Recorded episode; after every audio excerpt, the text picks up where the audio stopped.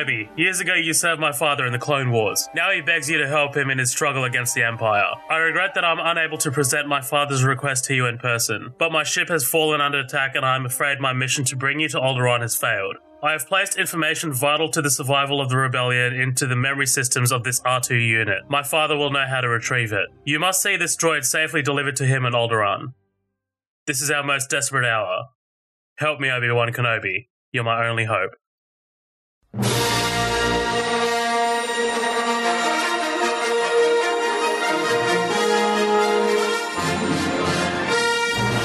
A long time ago, in a galaxy far, far away, it is a period of civil war. Rebel spaceships striking from a hidden base have won their first victory against the evil galactic empire. During the battle, rebel spies managed to steal secret plans to the Empire's ultimate weapon, the Death Star, an armored space station with enough power to destroy an entire planet. Pursued by the Empire's sinister agents, Princess Leia races home aboard a starship, custodian of the stolen plans that can save her people and restore freedom to the galaxy.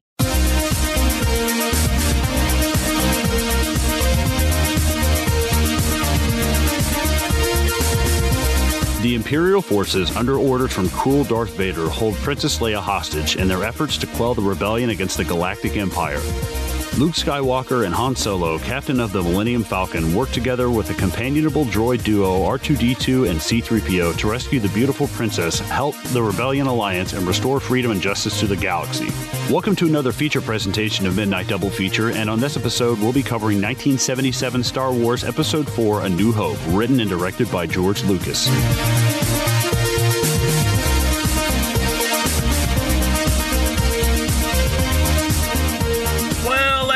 Gentlemen, welcome back to a very special Midnight Double Feature episode. Uh, episode 100. Holy fuck, I can't believe we're here. Um, Fucking round of applause, you guys. 100 know. fucking Holy episodes. shit. Holy shit, we fucking an made it. applause, uh, insert an applause clip right here. Make it last for a while. Yeah, that's and not then gonna let's make them calm down. All right, everybody. if you guys haven't noticed, there's four of us on here. Uh, this one's this one's stacked. Matt, say hi. Sup? I'm Danny. in high. Fuck. Oh my god, Jesus Christ. Danny. Hello. Colin. Hello. Hello, hello. Uh, yeah, man. This this one's this one should be good. This is the this is the big one, as our socials say. Speaking of our socials, uh, guys, we have two pages on Facebook. We've got our main page, which is Midnight Double Feature, and then we have our Facebook group, which is the After Party. Uh, the After Party is fantastic. The, we have fantastic discussions on there. That's where we post memes and news uh, and polls. Man, lately the polls have been taken off, which is fantastic. You know, everyone's getting really their little fun. Really fun. yeah, absolutely. Everyone's Like, getting their two cents discussions. for sure. Uh, but you guys can also follow us on Instagram, which is at Midnight Double Feature, and you can also follow us on Twitter, which is at MDF Pod. Uh, and if you're not listening to this on YouTube, we are on YouTube, we're on Spotify, we're on iTunes, basically wherever you can find all of the good stuff. Uh, for our new listeners, because I think we might, uh, this is me being hopeful, we might pick up some new listeners on this episode. Would you say it's a new hope? yes, it's a new hope. Uh, Mm. for our new listeners, this is a feature presentation. So, what this episode is going to be, uh, it's basically us. We're going to go through the movie. We're going to talk about it. We're going to make jokes. We're going to get maybe a little bit of insight into the movie. we're not that educated, so uh, let's see how we go. Um, and you know, we'll be spoiling it. So, if you guys haven't seen this 41 year old movie or 42 year old movie now this year, uh, too bad.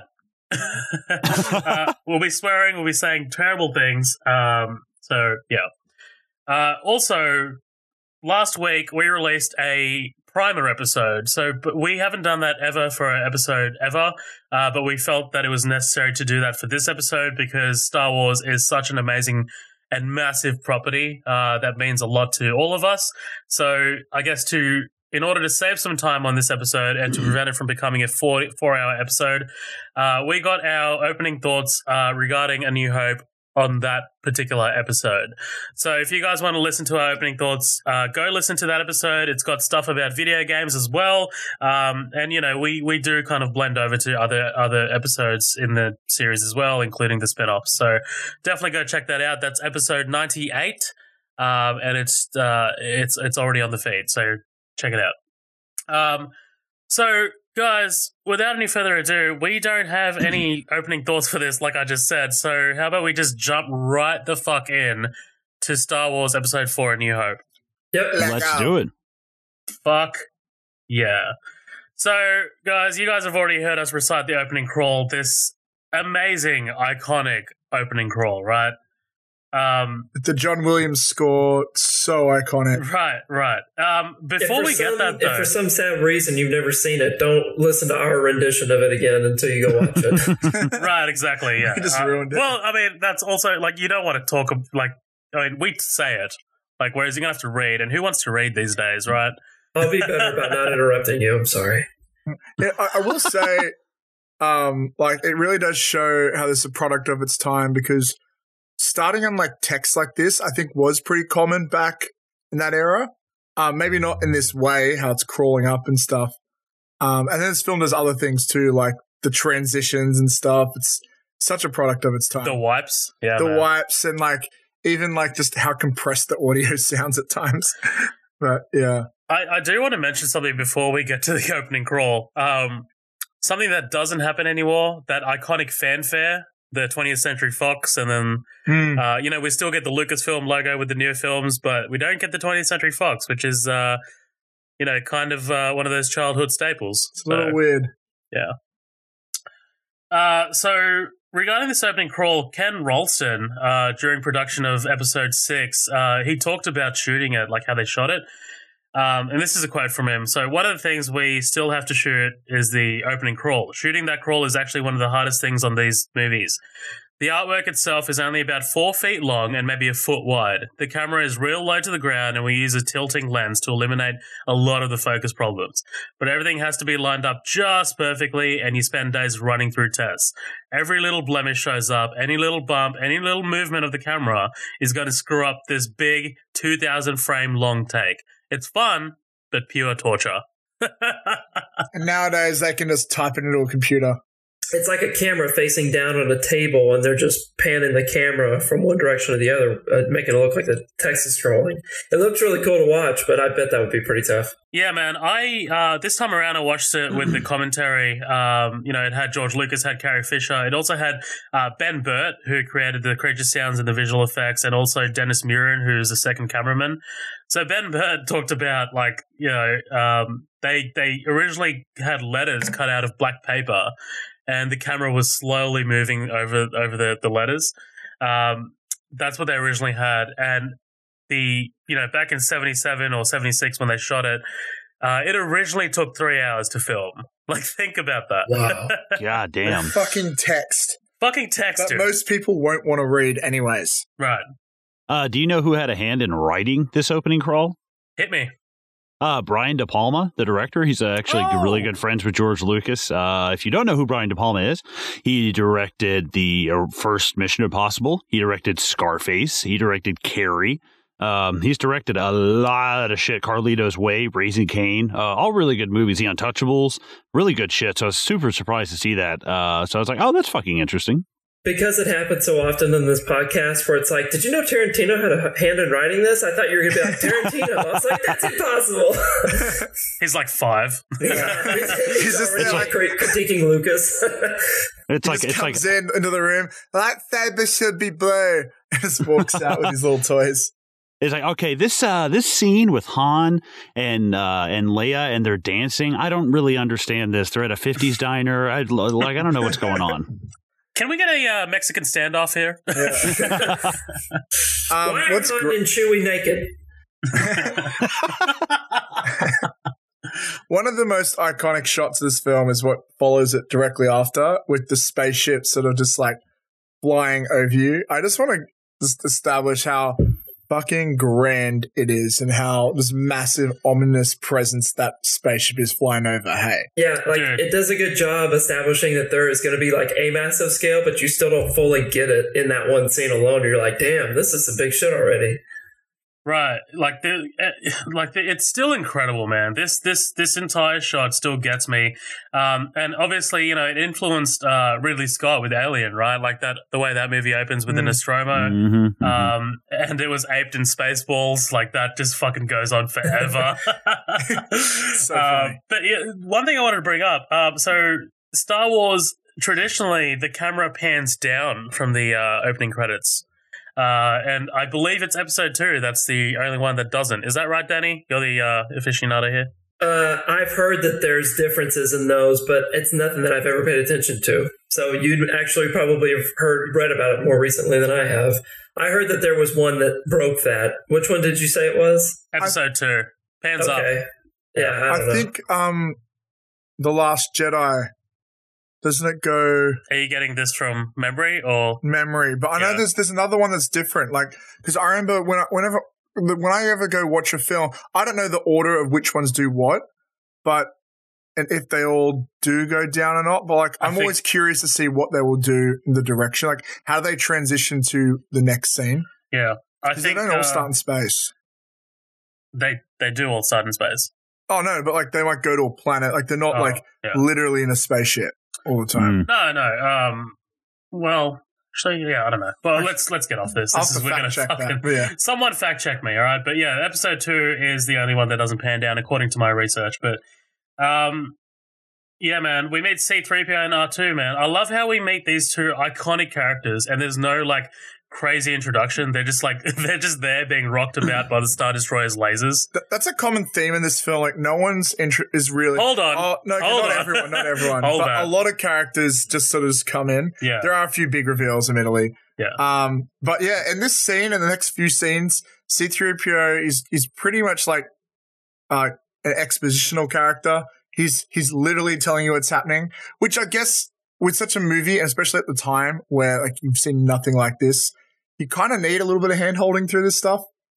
Um, but yeah, it's just crazy how much emotion a robot has. Like, still to this day, that seems like such a foreign concept to me. Yeah, their chemistry together, I think, particularly is what sells that, right? Like the fact that it almost seems like R2 and C3PO are, are like an old bickering couple. Like you and Yeah. Zoheb. Yeah, pretty much. Pretty much. There'll be no escape for the princess this time, says C3PO. Um, as a kid, I remember thinking that the stormtroopers, they had a buzzsaw or something. Like, can you, like the sound it makes, the, the door makes. I was like, can you imagine like a stormtrooper holding a buzzsaw, like trying to like saw this door? You do- yeah, just bouncing over the door. You just you just imagine it being all quiet and they're all looking at the door and you hear they just start sawing through the You hear- fucking door. hear him struggling to start it first. You'd hear It's like, I've got this. I've got this. Hey, put your safety equipment on! It's Swear, fucking I, I did it back on uh, Dantooine. I did this. it's it's it fucking uh it's fucking it's fucking Leatherface. when you took the job posting online, Leatherface, you said you could do this. yes. Man, I pumped up my resume. Everybody else is doing it. Fuck. Well, I say I don't want to go past the fact that at the end of Rogue One, I know that these two. We're not talking about Rogue One, but just the fact that mention it earlier, we are going to probably spoil the other Star Wars movies too. So Yeah. escape um, the the the end of Rogue One starts on such an iconic scene, and this one literally begins right on the heels of it, but with another one of the the most iconic or a one of the most iconic, if not the most iconic shots. So it's just so cool that the two of those literally sandwich like back to back right off of each other. Two of the most badass scenes in the whole saga. That I, I love that. One hundred percent, and it's so it's so iconic. Like I also just think a lot about like that Family Guy Blue Harvest. Oh, thing, yeah. how they how they how they do like moments like this so well as well. And that's Dude, just that's- a testament to like how iconic it is. That's peppered into my notes. Uh, like both Rogue One and references to Blue Harvest are peppered throughout the notes, so they'll come up, man. Don't worry, because Blue. Uh, I think something to mention. Rogue One, um, that complements this movie so much, and that adds actually adds quite a lot to this to this film. Well, that opening scene with Darth Vader, like using the lightsaber deflecting stuff, it's so cool. Yeah. Yeah. Um. So we get. Dude, speaking of crazy introductions, this is why I was like, Matt, shut the fuck up because we have crazy introductions. This is dude. one of the best ones you'll ever see in cinema. Here is the biggest, baddest motherfucker stepping over the bodies of dead men. like, the music and the angle of the shot with the bodies in the frame, like it just tells you that this isn't the good guy, right? Right. Him coming through the smoke, you know, everybody clearing the path for him. They're not even like, it's almost like they're just not even looking at him.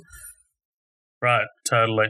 And straight up, seeing the stormtroopers and even Darth Vader, like these these costume design is so I can never get over how iconic Vader and the stormtroopers look. They're so freaking incredible, and it, the way it's done here, I think maybe it's the setting, how it just it doesn't feel like you're watching a bunch of Halloween and dress up. Like it just feels like it really suits. Like I was, I recently saw Aquaman and like with that, like they've got like a bunch of like soldiers who wear like these suits that are probably very star like stormtrooper inspired. But I feel like they don't really fit within their location. Sometimes it looks a bit silly. Mm. But in this, from 40 years ago, it just the the mise en scene, the way it's all working together, it's just so just beautiful. Like I don't even know how to describe how it all just works so well. None of us were alive at the time, but I feel like Halloween wasn't fun to dress up for until Star Wars came along and people saw that they could dress up like some of that shit so easily, right? I bet. I bet. So, Matt, you're talking about the costumes here. Um, ben Burtt actually mentioned something on the commentary around this time. He said, um, re- regarding the sound design, especially, uh, George Lucas wanted him to sort of go out and find sounds that sounded natural. Um, because a lot of like the space fantasy films that you got before Star Wars, they often use like this kind of like electronic, sort of like synthetic fake Right. noises. Um, whereas like George Lucas's, and look, you can you can argue whether George Lucas actually said this or not because there are conflicting reports from George Lucas as well and like other people. So I'm just going off what the commentary commentary says. Commentary says. Uh, ben Burtt um, specifically said, "Look, George Lucas told me to go out and find something." Um, that was natural. That's something that we could like pretty much do what Spielberg did on Jurassic Park with the Velociraptors and the the um the the dinosaur sounds uh, kind of just create a sound from scratch and make it, you know, give a little bit of credibility to this fantasy setting. Do you know how they did the sounds for the lasers? Because I'd be really interested. Uh, don't no, I do I have a wish I few later. I do have a few later, but not for the lasers. No. Um, so 3PO sees Princess Leia giving R2 the file. Um, Carrie Fisher says that she didn't want to be an actor originally, but she read this script out loud with her friend Miguel Ferrer, who plays I Bob know. Morton in RoboCop. Yeah. You're Uh, gonna and be apparently- a bad motherfucker. right. Uh, they both wanted to be Han Solo, apparently. that was a thing. I, So- I would like to also just note how Carrie Fisher is clearly on cocaine so much throughout the creation of this film. Not this one. Not this one. Not this one. I just think that's I just associate No. with that so much. She was. Um, she didn't blow up until after this movie, uh, and you know that's that's not. She didn't do coke uh, with the Stones until yeah oh, okay. the the fifth or the sixth one. So, Zoeb, are you getting to the part where they're introducing Leia? Right. Yeah, that's where we are. So it's cool. Like, uh, you know, of course, one of the most iconic entrances in all of this is her. You notice that she's putting some plans into R2, right? Like, uh, what do you guys think about like this opening part, Colin? For, I for wouldn't Leia. necessarily say it's iconic. Like it's just kind of there. Like it's not But like I there's feel nothing. Like this is always the still image that you see a lot of times, or you see the image of her putting her hood back and standing up. Usually, whenever they advertise what some of the original shit. No, I, I will say I had a coloring book of Star Wars when I was a kid, and I remember this was one of the very first pages was her bent over, like slipping the thing into R two. That sounds so fucking weird I'm in sorry. that So, in, in Um, that spirit, I want to suggest a, an interesting side conversation we can have very quickly. If you if if you were done, Zoheb. oh, dude, I'm never done. I'm reading this shit. So keep going. So you know how they continuously came out with remasterings of all of the Star Wars movies, like they you know, so many years later they kept coming out with, and and Lucas just jam packed it with just random shit and just made it so much more bulkier than it really needed to be. Most of the people, most time, people argue that, and a lot of times like the story in it is a lot different, and it, it makes people angry because they like the original shit, right? So, in the spirit of this movie being 42 years old, if we were to come out with a new remastered version, right, and we wanted to add in some bulk right here, before Leia is seen uh, recording stuff with R2, you guys have to choose which one of these three things you would like her to be doing so that it feels more modern. Okay. Oh She- no. She would either be posting an inspirational quote on Facebook, what? YouTubing Despacito, Oh, my heart just broke, man. Come on. or deleting controversial tweets about gay androids. Yeah, that's the one. We have a winner. No, wait, wait, no, wait, wait. But- Definitely but inspirational she's- quotes. But she's putting data into a, a droid. She's not taking selfies with the droid. It's more modern, Matt. Jeez, get with the times. Oh my god. Okay. I like how Wow. we're saying be more modern, and she's like three thousand years in the future.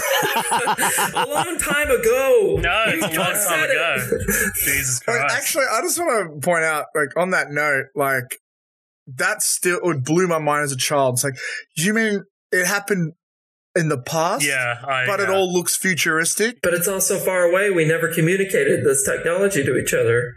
Right, exactly. Mm. Um, so Vader interrogates one of the rebel officers who says they're on a diplomatic mission. If this is a consular ship, where is the ambassador? Throws that motherfucker. These are the early signs that um, Star Wars is very into politics. And um, Oh, dude, don't worry. I'll I'll get there. I'll get Yeah, there. and if you want Star Wars yeah. C-SPAN, see episodes one, two, and three. yeah, There's a bit of that shit in this. I'll There is, trust me, man. yeah. I'll touch on that. We can we can jump over it if you want to. like I, I I was surprised how much is in this, and they're like, "Oh, the council," and the and then and like, wow, like they just is is Vader going? To, is, is the Emperor like trying to like run for governor or some It's- shit? You guys can fuck off, to right? This sign movie's fantastic. initial the bottoms of the pages. Gosh. But so many, so many, like it's it's that's one of the things that you can tell Lucas is probably overthought and over world builded in ways that we won't see because we don't need that stuff. Like, well, Ronnie, you can just say, "Oh, they're a big bad empire that already rules the galaxy." You could have said that, and you wouldn't need any of this politics. But they they they added in because reasons. I mean, it's it's kind of like I, I like the military aspect of it. We'll we'll like I said, we'll get there. We're not there yet. I think like with future movies, they're able to expand upon it and make it cool. But I I just imagine if I was seeing it for the first time, I'd be like, "What the fuck is going on? What the fuck is this shit?" Dude, I'd be so confused. I'm like this movie deals more mir- militaristically, uh, the the actual sort of council shit, whereas episode one deals with tax. Like fuck that shit, Yeah. man. Um, so Vader orders the stormtroopers to find some kind of like some kind of plans and wants the passengers alive. But look at how quickly we've set everything up. Like we have the seeds of the story. We've introduced four of the main characters, including the main villain, and what he's after. Not to mention the tone of the film. Like this movie just gets going straight away. Like That's it's fantastic. I, I would half agree with you. I would say it works as like a cold open to like set up the stakes and set up everything. But like, what comes up next is when we start following the droids for another ten minutes or so. That's where I've got starting to have Yeah, problems. boo hoo, we're not But there yet. This section, yeah.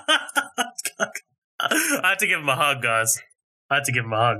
Actually, we're uh like you know, we should probably mention we're here in the same room together, which is uh Not common not common, no. because I can't fucking stand him. Bup, bup, bup, wow. um, It was so, Marvin Gaye's also- birthday this week, I think. Oh, I just want to also bring up, like, do you guys ever think in hindsight the scene where Vader's like choking this dude, holding him up? Sure, it's like like super villainous and stuff. Then later on, he chokes someone. Correct me if I'm wrong, but like, am I forgetting something here? Isn't there meant to be a scene somewhere where he chokes someone and levitates them? Or is just the public consciousness merge these two moments together? Hmm. I don't fully know. All I know is that there's a behind the scenes of, of this scene with David Prowse's actual voice, Yeah. um, which is hilarious. When you see video games, like he's force choking someone and raising them. But in this film, that doesn't happen. He chokes someone while they're sitting down with the force, and then he also chokes someone with the neck and raises them like physically. well, Anakin in episode three chokes uh, Padme out and raises her yeah, but that happens like what twenty years after this? before. Before. No, no, no, no, no. In real life, the movie mate was made. Oh, you mean Oh, like yeah. so But, that like, I it's think where does- to expect that? I'm just trying to think. Where does that image of Vader doing that to someone? Where does it stem from? I've never seen that image. I don't know. what Never you're- myself. It happens Just in the video games and stuff. Oh, video. Yeah, but I mean, like video games, you have more. Like you have more leeway because you're creating pixels. Like, what surprised me watching this is that moment never happened. And I Oh. must have imagined it or seen it somewhere else. kind of like a, a Fight Club situation. Oh, sorry, a uh, Seven situation where you see Gwyneth Paltrow's head in the box, but you don't. I guess, like, Yeah. because remember, do you guys remember that meme called Darth Vadering, where what you do is like you pretend you're force choking your friend, th- and then they pretend they're choking, but then they jump at the same time, and you got to get the photo right in the middle. And it's like, well, where does that come from? Like, I don't know, that's a whole other co- that's a whole other thing there. okay. So I can't remember if this was the only time that Star Wars have referenced um, that stormtroopers blasters can be set to stun. Um, well, we'll get to that. But I looked it up, and god damn, is the internet deep on the Star Wars lore, man! Like Oh, we didn't deep. we didn't touch on any of this, like the extended universe shit that's now been sort of like, uh, I guess, been made defunct. But man, I looked this up, you know, whether this was the only time that a stormtrooper has used their blaster uh, for stun. And the internet has named this guy TK9091. And StarWars.fandom.com even goes on to say, quote, upon being knocked unconscious, the target would remain limp, unable to move and comprehend the surroundings. This effect usually lasted for several minutes before the organism regained consciousness. However, items such as stun cuffs could be used to bound could be bound to the individual while comatose, effect- effectively capturing him. Like what? I hate the EU. I hate it. I hate it. yeah, that's a bit much. Just give me the movie. That's someone sitting in the basement, just like no one else has gotten to this yet. All right, Star Wars. That's Well, whatever. this happened again with um, uh, Force Awakens, where they named a particular stormtrooper TR-88, um, and that later on became Traitor. yeah, Yeah, It is uh, traitor. Yeah. yeah. Yeah, so 3PO and R2 jump into an escape pod with R2 mentioning to 3PO that he's been given a secret mission and plans.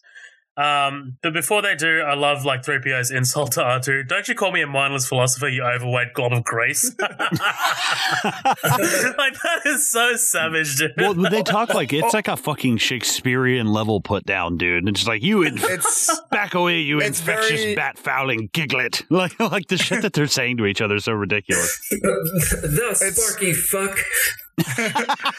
I do get a slight um Three Stooges vibe from the two of them as well, or like Bulk and Skull from Power Rangers.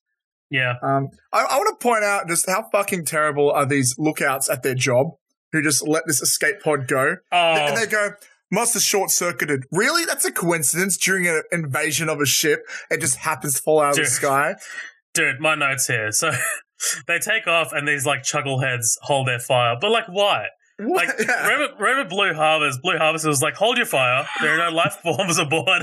hold your fire. What are we paying by the laser now? You don't do the budget, Terry. I do. oh, man. Like, it's just, it's fucking, like, you know, It makes itself such it an easy target lazy. to make fun of. like, it, it would be just easier to not include that scene. Just, just don't have it in there. But like, nah, let's let's intentionally yeah, no put plot in holes in the history ever script. references that as a moment of tense cinema. Like, do you remember when they were in the escape pod and they almost got shot down Yeah. immediately? Like, Well, that would have ruined the whole thing. who who turns their own guns on their own escape pods? Like I don't understand that. Like why would you be ready and willing to shoot down your own escape pods too? It's like I, like I hmm. much would have preferred if they had have cut to those guys and they were just like doing coke doing coke off each other's asses and they're like oh fuck and they started like scattering for the controls and their pants were around their ankles. No way, it's not their own escape pods. It's it's the rebels' escape pods, and they're Imperial's troopers. Oh, I thought it was I thought it was an Imperial escape pod because they they make their yeah yeah never the mind. ship is the ship is sucked. Their ship, the rebel ship, is sucked up under that star destroyer. So whenever those escape pods shoot out, like the turrets It's the, on the it's the bottom and Tantu side fours. Yeah. can see Okay, the never mind. Tantive I thought at Force, this yeah. point they had made their way into the kind of like the Imperial ship. Well, there, but there you go. Fucking the more you know. I think they're like still haven't entered the hangar yet or something. They're still like so in the tractor. I uh, uh because I just wanted to see what the internet could come up with regarding this sequence. I found a I found a great one. Okay. So Killfile on Reddit of all places. Star Wars canon holds the most holds that most of the weapons we see in the series, though often re- referred to as lasers, are actually particle beam weapons which use an exotic gas as the consumable. Oh my god! listen, that means that there is both a cost associated with firing the lasers and an, and a finite number of times a star a given star destroyer can do so before taking on supplies. I imagine. A, I imagine You know it's a what? lot. Shut up. I imagine, no one cares. Hold on, like it's. I imagine it's a lot, but there is at least some support for the notion, is what he says. I, I just want you to know next time you reference something like that, I'm punching you square in the jaw. I'm not. I'm, I'm referencing it. I'm referencing it ironically. Okay, I'm pointing out just how fucking rabid I the Star Wars fandom so is. much. Like, it's not. It's not like I agree. Like, you know what I mean? Like, I get it. I reckon it's it's trying to defend a shitty part of a movie. That's what I'm saying. We're on the It's- same side here, Matthew. Colin, are you getting on Halo 5? Yeah, yeah, I'm, lo- I'm logging in right now. No, I'm just kidding. so as the droids float down to Tatooine, uh, Leia is brought before Vader. Um, and man, this is like our first sort of look in at how just how strong of a female character that Leia is. She's such a fighter. She's so confident. I mean, like this guy is terrifying, and is like ten stories taller than her. But she's Yes. just like standing her ground, man. She's she's literally like looking up vertically at him. Right, yeah, they do that great shot where they're they're looking down on Leia, but when they cut up to Vader, it's kind of like at a downward angle, you know, and that's just like fucking like cinema what I want, like make him seem so much more imposing. Um, and at the same time, you, oh, you, kind, I I've never found the logic in this, but George Lucas was like told Carrie Fisher, "Oh, you, you you can't wear a bra." She's like, "Why?" He's like, "They don't wear underwear in space." She's like, "Get the fuck out of here, George." And he's like, "No, Yeah. you can't wear a bra." She's like, "So I had What to tape." creep! Yeah, she's like, I had, I had to, t- I had to tape my tits down for this movie. I was like, God damn, dude. I mean, that, like, like that right there was just like, I wish she'd have been like, why don't, why don't I, you know, why am I not wearing a bra? Cause, uh, it's space. You, you don't, you don't wear a bra in space. She's like, I'm not fucking you, George. Do you understand? I'm not fucking you. Amazing. What was that quote um, that she later when she told this story later on? She was like, "When I die, I want people to think that the way I da- died was like, what was it like, um, floating in space, strangled by my own bra or something like that." It was What some quote to that fuck are we effect. And then on the day that Carrie Fisher passed away, so many fans like instead of saying "R.I.P. Carrie Fisher," they would post that quote word for word. I didn't say that at all. Um, oh, so that was all over my Wow. feed, man. And it was it's this direct quote from some interview she did, and it's like she was like, "When I pass away, I want you to say this," and it was a reference to that conversation she had with George Lucas, just to point out how stupid it was. Right. Um, but yeah, it was great. Uh, Vader explains that several transmissions were beamed to the ship by rebel spies and that he wants to know what happened to the plans they sent her. Um, by the way, man, it's just so much more awesome knowing that this comes right after he just stomped us, but was unsuccessful in recovering the plans in Rogue One. Like, it just, it's such a, puts a new, like, spin on everything. And everything he says in this word for word is perfect. Like, Yeah, that's absolutely. exactly what fucking happened. Right. Uh, and man, when he raises his voice, it scares the shit out of me. Like, you're a part of the Rebel Alliance and a traitor. Take her away. Um, James Earl Jones's voice, dude, is fucking iconic. Hell Like, yes. He's great. no going around. I'm that. so happy he's back for the new Lion King movie. Oh, me too. Um, and this is where Vader finds out about the escape pod as well. So we cut to C3PO and R2 in the desert. Um, and this is my note. So as a kid, hearing 3PO bitch and moan felt like it went for ages, man. Like, I do definitely agree where you guys say that this feels like it goes for an eternity because, man, like, oh, it, it- like his bitching and moaning just is so fucking prevalent. He, he also has a line of dialogue which complexes me to this day where he goes something like, I feel like I'm going to fall apart. I need to rest or something. Like, you're a robot. You don't need to rest. That's not how robots, sorry, Ro- ro- droids My joints are almost frozen. That's it. Yeah. Like, that's not how this shit works, dude. And um, I covered this in the last podcast, but like, honestly, I think one of the weirder, nit- nitpickier flaws of the film is this scene and the next few ones are like, it structurally it just feels weird. It's because it's it's they're there, then they separate. Which is like becomes like a thing that Star Wars does a lot. Arguing the desert becomes like a thing for Star Wars. Yeah, so in our in our pre-log episode, we had like we talked a lot about this, right? We ended up saying that this whole entire sequence really, I think the best way to almost like to try and summarize it, spend our best uh, best time on it, would be saying something like it just does really good universe building, right?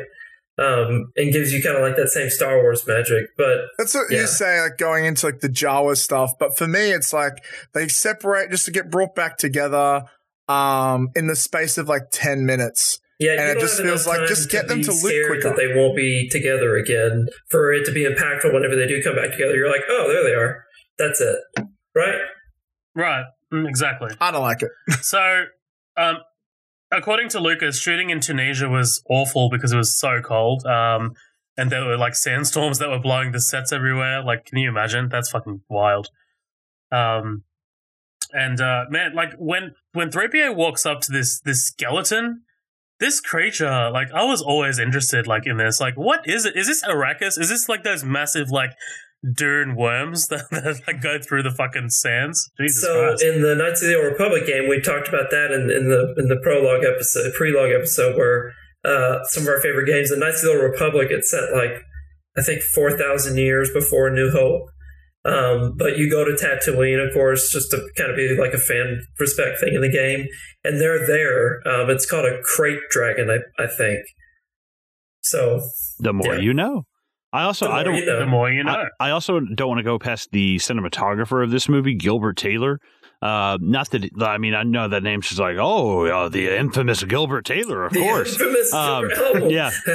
Uh, but the guy did do Star Wars, the first and second Omen, and he did Doctor Strangelove. So, I mean, he did, quite frankly, what are considered some of the best fucking Nice. movies of all time. So, I, did, I didn't want to go past that. Like, George Lucas hates directing. He he bitches like C3, C3PO in the desert when it comes to directing. So, without the cinematographers of this movie, it wouldn't be like what, what it is today without that. Because George Lucas sure shit didn't give a fuck behind the camera. Right. Well, we've mentioned it twice. Like, let's let's just talk about it while we're here. George Lucas, right? Um. So, number one, the script writing issues that he uh, he got his wife to look over. So his wife was the editor of the film. Like that, they weren't married at the time. I I don't know how they met. Actually, I'm sure Yeah, we don't care about how they met. Yeah. Um, but yeah, so there was a whole bunch of scenes um, where the movie actually started with Luke on Tatooine watching the the starfight thing from from his home or something up in space. That'd be cool. Um, and then Wedge Antilles was meant to be one of the main characters, and they cut out almost all his scenes. Um, he sort of doesn't really do much until the very end, And I um, believe that there's a but they, they pretty much cut out one of the main characters. That I Sorry? think there's a Tosche Station scene that has uh, Wedge or something in it, right? Yeah, I believe so. Something Um, like but that. yeah, they, they had to like restructure the whole first act and change the point of view of how we see everything to the droids. Um, and so that because that's where we meet Darth Vader. It's how we meet Leia. So this movie has this interesting scenario where within the first act, we sort of change from our, our point of view characters, uh, C3PO and R2D2, and we switch to Luke, which is very uncommon. So that's the whole thing. But it was the only way to get the script to sort of move along because there's just a lot of long, boring stuff, which because they thought, I think he must have thought he had to establish Luke earlier and stuff, and that's fair enough.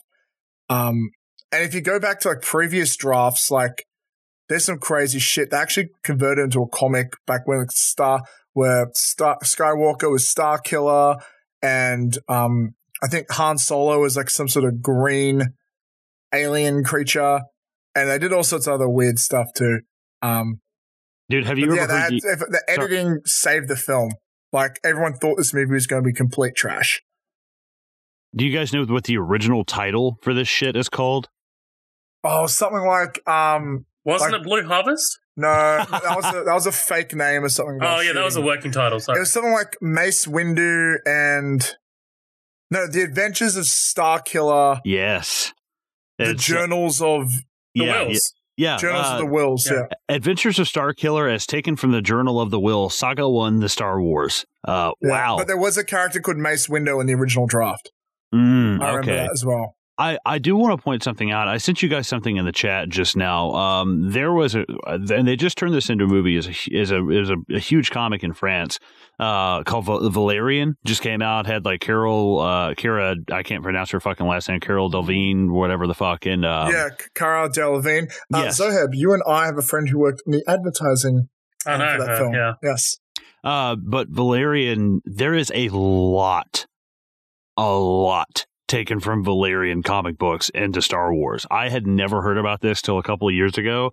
Uh, I sent you guys something in the chat. It is fucking insane. Like to the point now, George Lucas would have never gotten away with this. There is no way, dude. There's like the guy frozen in carbonite, the unmasking of Vader, uh, even down to the Millennium Falcon and like Leia in the bikini. I mean, it, it, I mean, Google it, look for yourself. But holy fuck, dude! In fact, this is what what it was something that was a huge influence on Luc Besson when he who actually directed Valeria, but he was also doing the Fifth Element, and he came to the guy, and I can I will butcher the author's name of these comic books. It's Jean Paul something. I, I cannot pronounce it.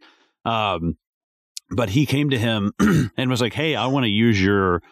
I want to use your comic books as like an uh, as like an image reference for this movie I'm making called The Fifth Element. And this and this guy was just like, uh, I don't know, you know, I'm just you know I'm not really sure. And he was just kind of skirting around. And Luc Besson, like, look, I, he said, look, I'm not George Lucas. I'm not going to steal your shit. And the guy was like, okay, cool, you can have it. Like literally, just let him have it, like right then and there. I strongly urge anybody to look this up because I know that George Lucas is not wholly responsible for the look of these things. That's like Ralph McQuarrie kind of thing. Ralph McQuarrie did a lot of like he designed Vader, he designed a lot of the shit, but there is an undeniable influence from that. And when I saw like, I, like it's shocking to me. I was like, holy shit, this is fucking insane. Hmm. I, I don't. I don't want to. Um, just while you're talking about that, Colin, um, it's funny because the only one time that I've seen uh, Valerian and the City of a Thousand Planets or whatever it's called, um, I watched it. Uh, it was an advanced screening, and Luc Besson was actually there. Uh, he did a Q and A, um, and you know a lot of people asked like got the questions about Star Wars, um, but he's like, no, George Lucas actually took a lot of inspiration from our work. mm-hmm. Right, yeah. Which was actually quite interesting, man. Like, I mean, like it's very rare that you get the get the influencer of Star Wars. Like, usually it's the other way around. You know, these movies were intru- influenced by Star Wars, whereas you know things like Dune or things like Flash Gordon or things like, like you said, uh, Valerian, um, absolutely inspired the the look and feel of Star Wars. Yeah, like there, there's no denying a lot of the concepts were taken from there. Um, he also, you know, uh, funnily enough, some of the most iconic stuff has had so much stuff lifted. Like Lion King is basically plagiarizing something called Macbeth. no, something called I think it's called Saba, it's some sort of anime from Really? Japan. Waterworld. Yeah, except yeah, except they're white. Um, I think it's called Saber or something. But um, it's literally beat for beat. Even the character designs are complete rip-offs. Um, but also you get stuff like uh, the Matrix has been sued multiple times um, from books and um, uh, apparently it's it's taken shots directly from animes and stuff as well. Um, Mhm, but mhm. George Lucas and Tarantino, he he Tarant, unlike a lot of these other ones, Tarantino openly says, "I was inspired by this. I took like that." But he he just takes little bits and pieces he likes and puts it together. And I think George Lucas does that as well. Like something we haven't really talked about much is the the big influence from samurai films. Like that was a huge influence on this. Like look at all the character designs too. Like they're all meant to be based off like Japanese. Right.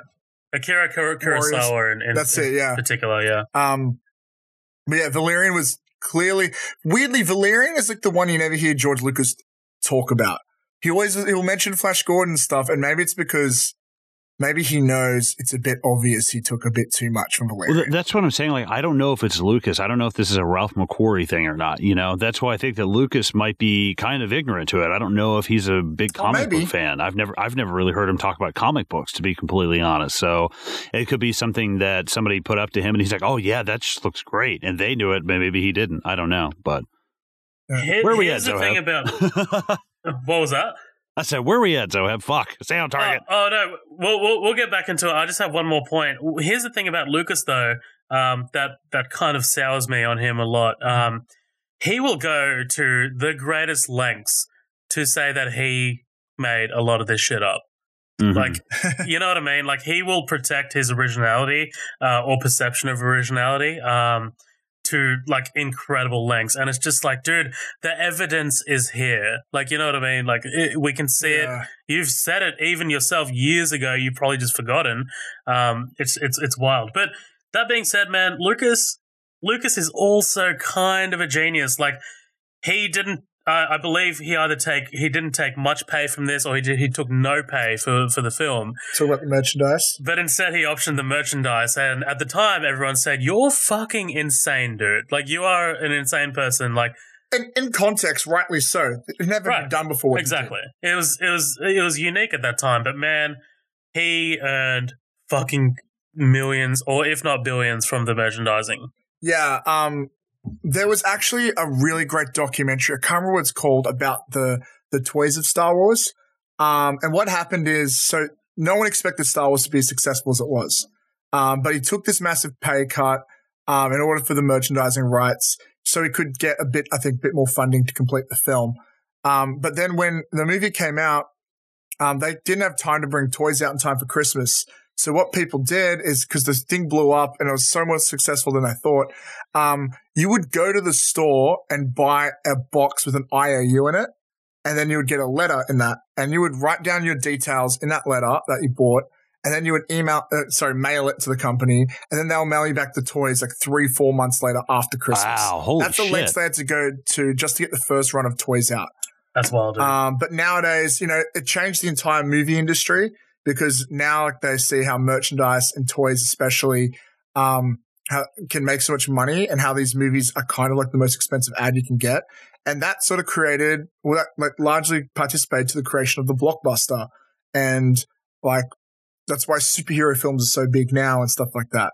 Because they're such money making machines. It's all because of the merchandising system sort of set up and discovered by Lucas. So Definitely trailblazer. Um, let's get back into this bitch, man. Uh, Let's that do was it. that. Let's climb out of this rabbit hole that we're in. Uh, meanwhile, meanwhile, R2 R2 gets ambushed in a canyon, uh, which was actually shot in Death Valley because R2 actually wouldn't work in Tunisia.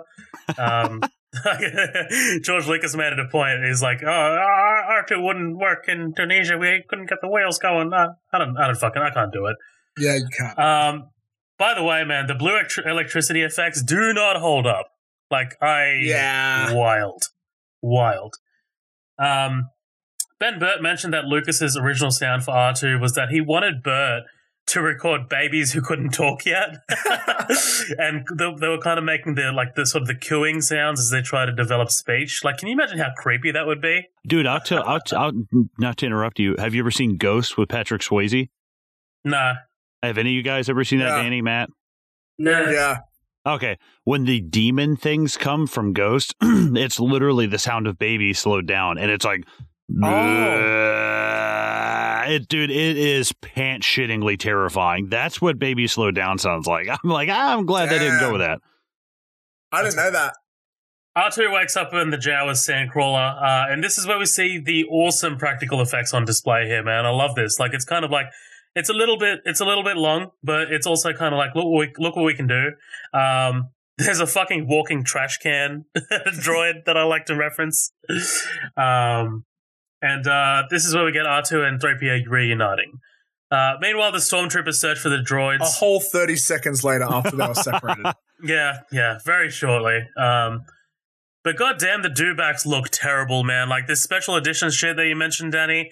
Like these additions uh, like this isn't the worst of it. There is worse. Yeah, but it just seems like these are just paper cutouts of those beasts, right? And they just Right. kept moving them over the frame. Uh, look to the left.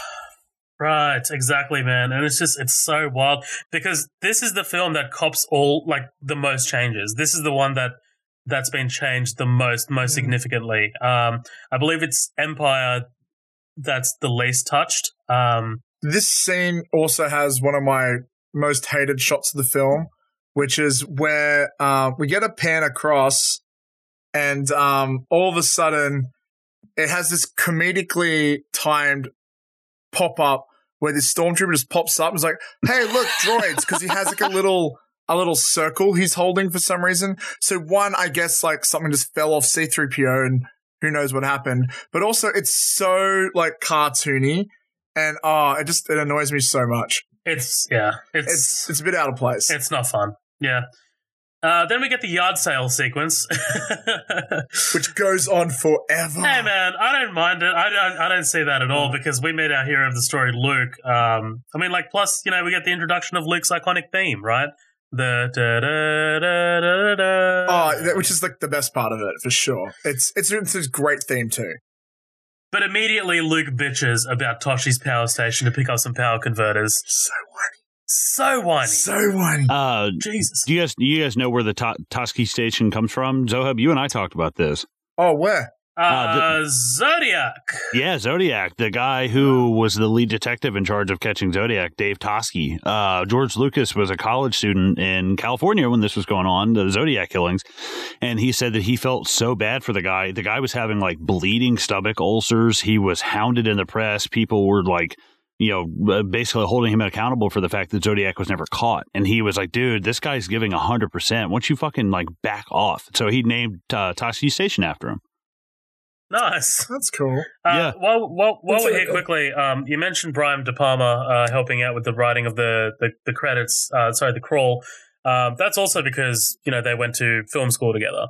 Um, like they're Oh. like George, yeah, George Lucas went to film school with a a number of like uh, incredible filmmakers, including Spielberg. So Yeah, and th- they were friends for a while. I think Spielberg even gave some advice on this film and stuff. Um, I want to point out two things real quick. I have this one theory that when you hear Luke's aunt call his name out, I believe later on in the film when she calls out to him again, I think they've reused the same audio clip. Um, I could be wrong, but also the, the the thing I want to mention the most is uh, when C-3PO speaks to Uncle Owen. Um, why is he trying so hard to sell himself?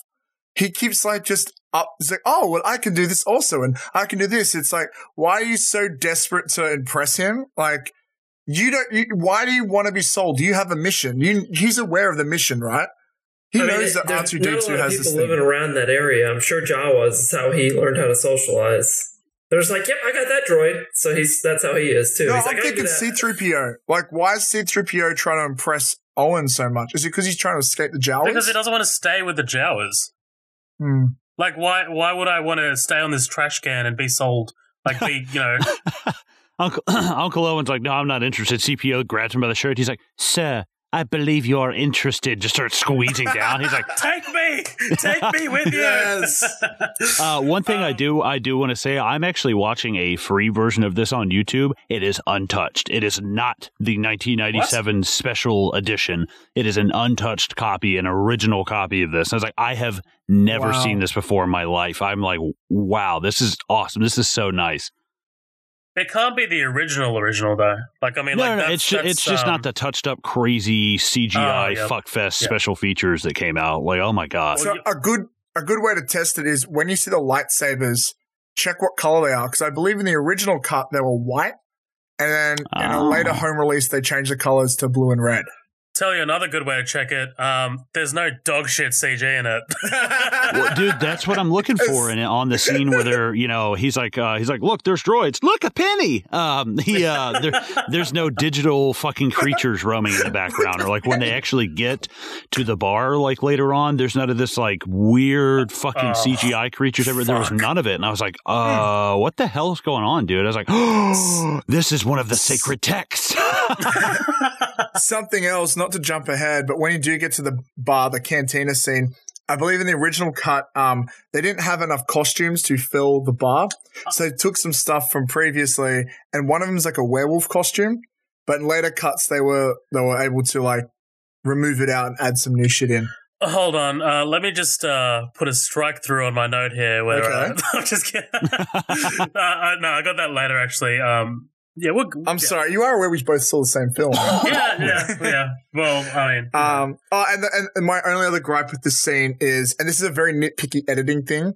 It ends on a fade to black just to get into the room, which I'm guessing is like a way, like they've chosen to hide like a mistake or something, or or just to hide how the fuck R two D two got down those stairs. Thank yeah. like I don't. I, nowadays, people would do like a hard cut or something. But, Yeah. you know, it was it is what it is for its time. So R five D four breaks down. Um, I want to talk about this just quickly because it is interesting to see these like sort of moments of fate that change everything. I mean, like you know, if if R five D four is functional and comes along with with Luke and everything's fine, and R two goes on to you know be sold to someone else. I mean, is this is this like one of those fate things like that the Force is always pointing to, or am I looking into it too much? This is what I see from it. I see that it's a lot of fucking filler that doesn't need to be in the movie. I don't think so, man. Like I just like I like the Force is kind of like Nobody talks about the Force in this scene. they don't have to be talking about it. No one even at it- says the Force even manipulates. like Star like, Wars is all about destiny, though, right? Not in this film. What are you talking about? Do they even mention that Force affects destiny in this film in any scene? yes. When?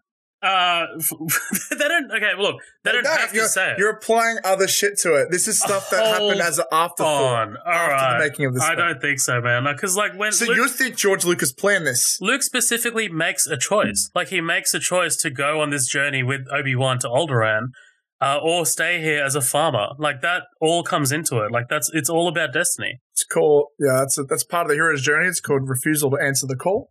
And uh, yeah, that's I- a thing. I But but the but the robot breaking down like that's I don't know. It I- I just- you, you could argue it's world building or something, but I, I just think it's dumb.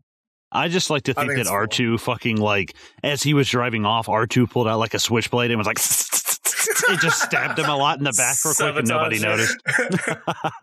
I don't know, man. Like I just I feel like there's too many um like there's too many there's too many coincidences. Like it's uh, like yeah, which is a sign of a bad script. I disagree. It's fucking Star Wars, dude. Like there are there's some shitty things in here, but it's not that. Um I I remember the restraining bolt in C3PO. Uh it was weird to me as a kid because like why does he have a massive nipple now? Like I didn't recognize what what the, what the restraining bolt was. That's Um, funny. So we find out that Luke's a dreamer. He's ambitious and he wants to get off this rock. If there's a bright center to the universe, you're on the planet that it's the farthest from. Um, and Luke immediately preps up C3 when C3PO says, uh, you know, that they were in the rebellion. Um, then we get this. Uh, record, I really like this scene. I just want to say, you do? I think it's a great way to show Luke. I think it's a great way to. Yeah. It's it's the first moment of the film, I think, and it's twenty minutes in, but I think it's the first moment of the film when you have like the good characters really connecting with the main protagonist. Like you do get C3PO and R2D2's like jibber jabber, but like this is where we start to see like our we, we sort of meet our hero and we can sort of see the the building blocks coming together. Like nowadays, I think a film would, you know, want to do this a bit sooner, but like I think they do it really well here. Yeah. Um, You're about to shit on that, aren't you? no, no, no. I, I, I think uh, I'm just, I'm just saying. Like, I, this is the first scene to me where it just kind of, I don't know. It's there, there's a lot of expositions, a lot of information. So I'm just like, uh, I don't know. Um, but you know what? I, I don't hate any of this. Like, it's fucking Star Wars to me. So, um, This also sets up uh, Ben Kenobi. Right, exactly. Help me, Obi Wan Kenobi. You're my only hope. Uh, I do want to point out here. So, Luke says that she's beautiful. I mean, like, how do you know? You're basically watching 140p porn. How many other women is out there, Zoheb? yeah, That's true. Yeah. You know what's amazing? It's like so in this point in time that like they have all these special effects and it's all about imagination. Like George Lucas has to imagine technologies don't exist yet. Like he kind of in a way imagines Wi-Fi and stuff at points and like, you know, FaceTiming and stuff. But he just can't imagine that it could be in HD pristine quality. He's like, yeah, I think in this futuristic universe, they can fly in space and everything, and they can definitely transfer video across, but it's going to look like dog shit and it's going to be blue. Like, they just can't do color and stuff. I find that funny. Well, Fisher recounted like that it took three days to film this hologram scene. Really? Um, yeah. And you know, she says the entire thing was ingrained in her head by the time they finished shooting, um, including like the next part of the, the thing as well. She could recite it word for word, and it is it is actually quite long. Um, so yeah, man. Um, R2 says he's the property of Obi Wan Kenobi, a resident of these parts, which Luke wonders if he means old Ben Kenobi, a strange old hermit who lives beyond the Dune Sea. Uh, and Luke remo- removes R2's restraining bolt, and the message disappears before he's called away. Uh, back with uh, Uncle Owen and Aunt Beru. So Luke tells Uncle Owen about the message, telling him that he thinks R2 might have been stolen. It's like, oh, really? Like the Jawas had pulled up in this massive sandcrawler selling junked up droids and refusing to lower their hoods weren't legit. Actually, here's an interesting question. Do you guys know from all your Star Wars nerdiness and experience with other stuff, what is under the hoods? We never see a hoodless Jawa, do we? In any of the films. I'm not that well versed in the extended universe, so They're born with it on. No, I don't know. it's just like uh it's like fucking Ark of the Covenant, like it opens up and it's just like ugh, like melts your Everyone whole dies. fucking face. Yeah. oh boy. Um. So as soon as as soon as Luke mentions Obi Wan uh, and uh, his father, Owen and Aunt Beru share a look. By the way, this Owen guy, he does not. Is, uh, Joel Edgerton does not grow up to look like this guy. Not really. No, no, no way. Um, Owen is dismissive and wants Luke to erase R2's memory, wants him to go to Anchorhead. And uh, Luke wants to go to the academy, but Owen shuts that shit down. Um, after Luke leaves, Beru tells Owen that Luke has too much of his father in him, to which Owen says, That's what I'm afraid of. I do I, Right, I So do I got a question for you guys. Do you think that this scene, when they made it, do you think Lucas knew that Darth Vader was going to be the father? Do you think that's the intention here? Or is it just man. to be like, because like Obi, you could also say when Obi Wan talks later, he goes like, you know, your father was a Jedi, but he was betrayed, and they do say that um Owen didn't really approve of him being a Jedi or Luke being a Jedi. So like, you could argue it either way, but I'm just curious. Like, do you guys think maybe he knew Vader was going to be the I- dad? I think it's the power of the editing right there with the look that they shoot each other. It's just this look of like, I, I don't know. It's not a look of like, oh well, there goes, you know, just like that crazy ass dad his. It's more like, no, this is this is bad. Like that that that's a Mm. very bad idea. Like the like I don't know. It's it's not even such a so. It's not even like a frustrated like no, we want you to stay here. Blah blah blah. It seems way more like a no. That if if you want to go and be like your dad, it'll be the death of you, like kind of thing. And, and it feels very serious to me. So I don't know. It, you're right. It's one of the few scenes that I actually think might be evidence that Lucas was onto something else, but that doesn't necessarily mean that it is that that Anakin and Vader are the same person. Yeah, sure, it is reflecting something else, but maybe not something that specific. Yeah, like I think he clearly he knows something that we don't. I just Mhm. wish we knew what George Lucas knew at the time that he wanted to happen. You know, There are That could be stories so out there. There are stories out there that you know say this and that, and you know George Lucas says something else. But yeah, like Colin, I I have to look at like you said. You use the right word, evidence. Um, like you need to look at the evidence, and you need to like take into account a whole bu- bunch of factors. But this this I, I think this is something that does point to maybe Luke had an uh, sorry Lucas. It's tough because Luke and Lucas. Uh, Lucas had an inkling of uh, where he wanted the story to go. Maybe. Uh, Danny, what do you think about this? Uh, I never even think about them having like. I, I never even think about these movies being an afterthought. It's in like Empire Strikes Back and Return of the Jedi. That's never that's never even something that comes to mind. So I've never even thought about that. And I was thinking about that as you guys were discussing that. Um, I, I don't know. I, it, I I don't know. Maybe he had had that planned all along. I really have never thought about that before. Yeah. yeah, I think it could go either way because there is a scene later on where Obi Wan does talk about his father, and I guess maybe that could be both. But I don't know that's interesting. Yeah, so de- I'm, definitely. s- I would say now I'm thinking Family Guy, where she's like, Luke. Be sure not to tell your Uncle Owen to tell you that Darth Vader is your father. He's like, "No, I'm gonna someday I'm gonna get off this planet. She's like, now come down here and have some blue milk.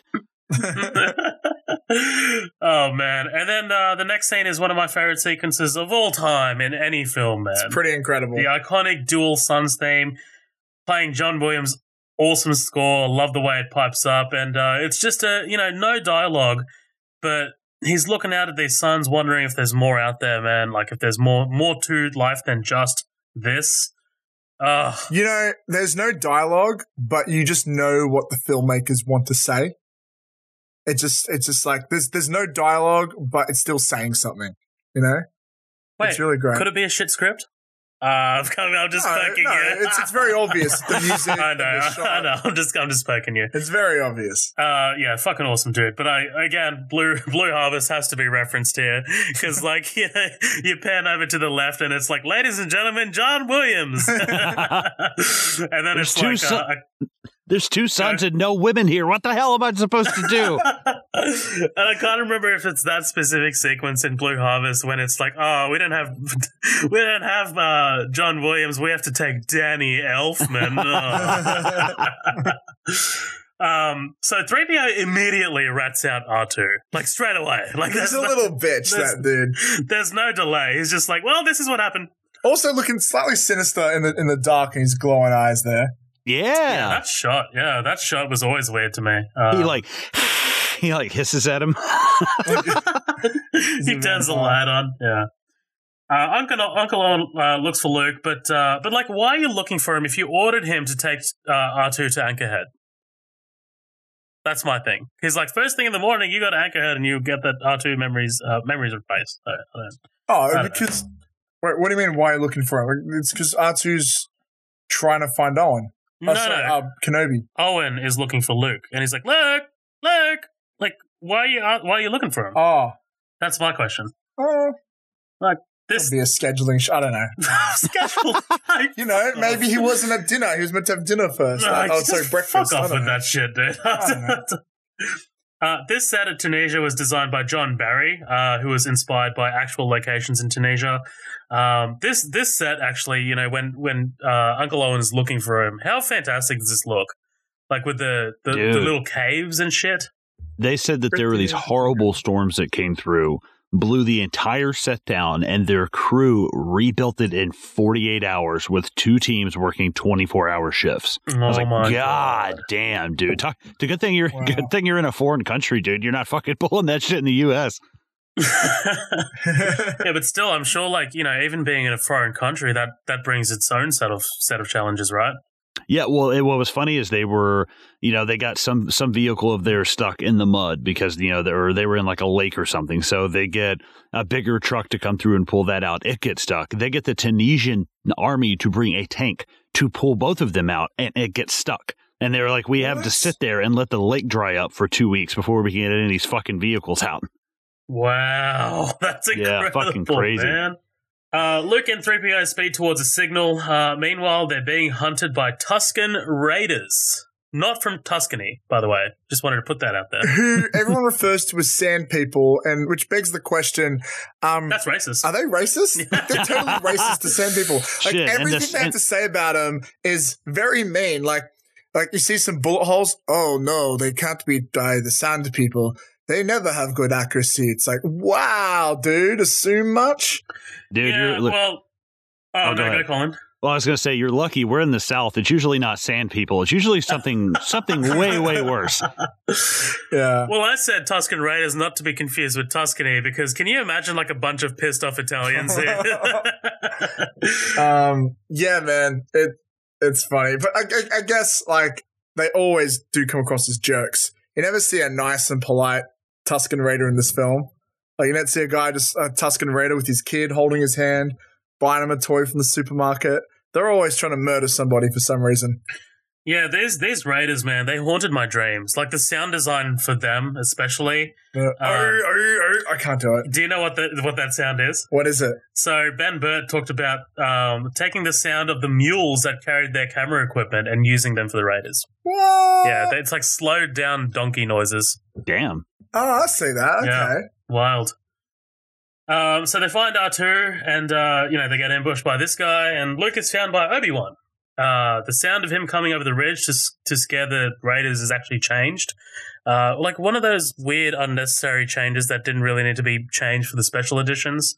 Um, is weird. And, and, like, you know, they hide, like, they added this, like, rock that's in front of, uh, that's in front of Yeah. R2. It's like completely CG. Like, so just, looks like, he's hiding yeah. better, but Yeah. it's also like, how did he get there? The Junless, the Jundland wastes are not to be travelled lightly. Um, but I do love this idea of this old like Jedi master who's been hiding or living here um, in exile for like waiting for like a either a to die or b a resurgence. It's Mhm. fantastic.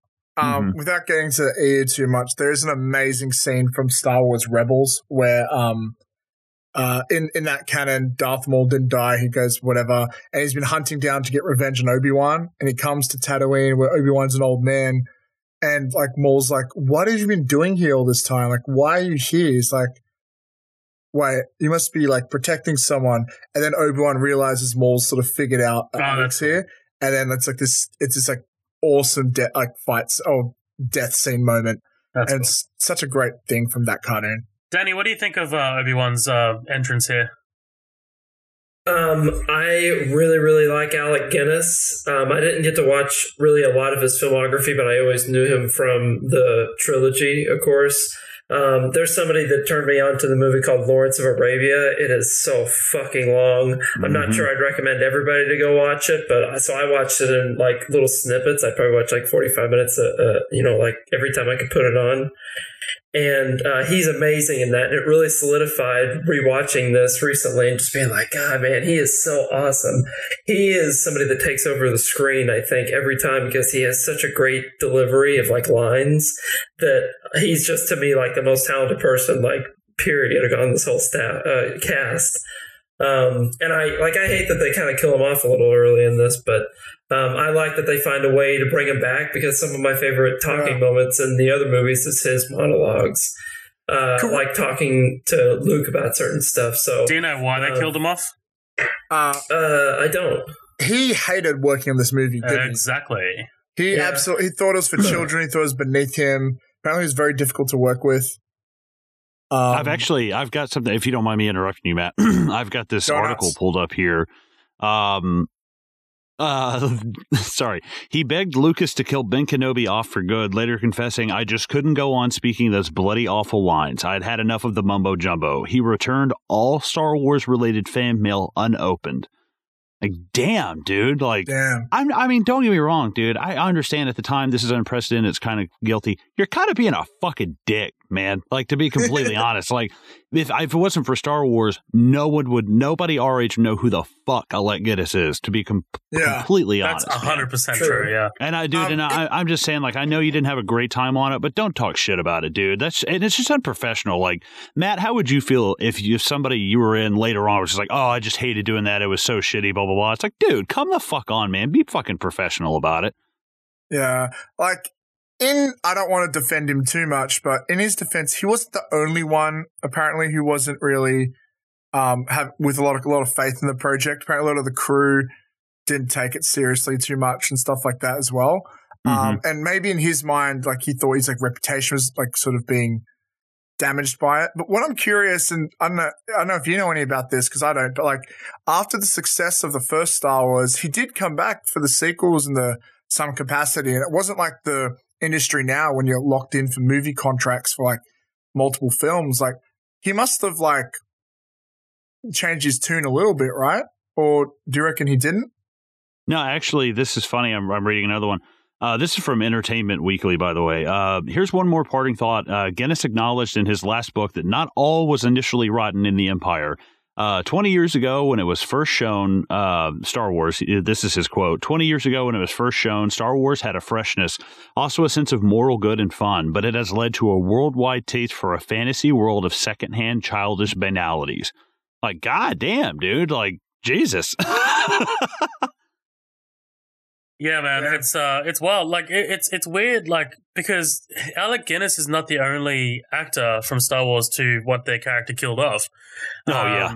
Oh, I mean, there's the, the big one. the big one, yeah, who we'll get to in a second. Um, it's it's wild, but I guess you know with that kind of, I think it's different in in the second guy's uh sort of situation because it's a bit more iconic and the fans are a bit more rabid regarding that character. But uh, yeah, I don't know. Did you want to say his name? Uh, yeah, fuck it. It's Harrison Ford.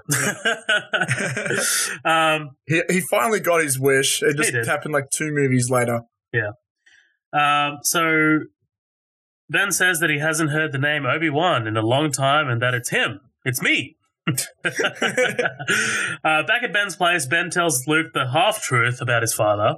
Uh, that he wasn't a navigator on a space freighter, and that his uncle didn't share his father's ideals. He was the best star pilot in the galaxy and a cunning warrior. but I mean, yeah, I, I guess those things are true in this in the prequels, but his father was a bitch. I hate Anakin. I'm sorry, I just hate Anakin so much. Have Like- Have any of you guys seen the? Uh, I'm sure you've seen this, Danny. If not, wow, what a fucking crime! Uh, it's it's before the dark times. It's a YouTube edit that's all put together of this stuff. Have Have you guys ever seen that?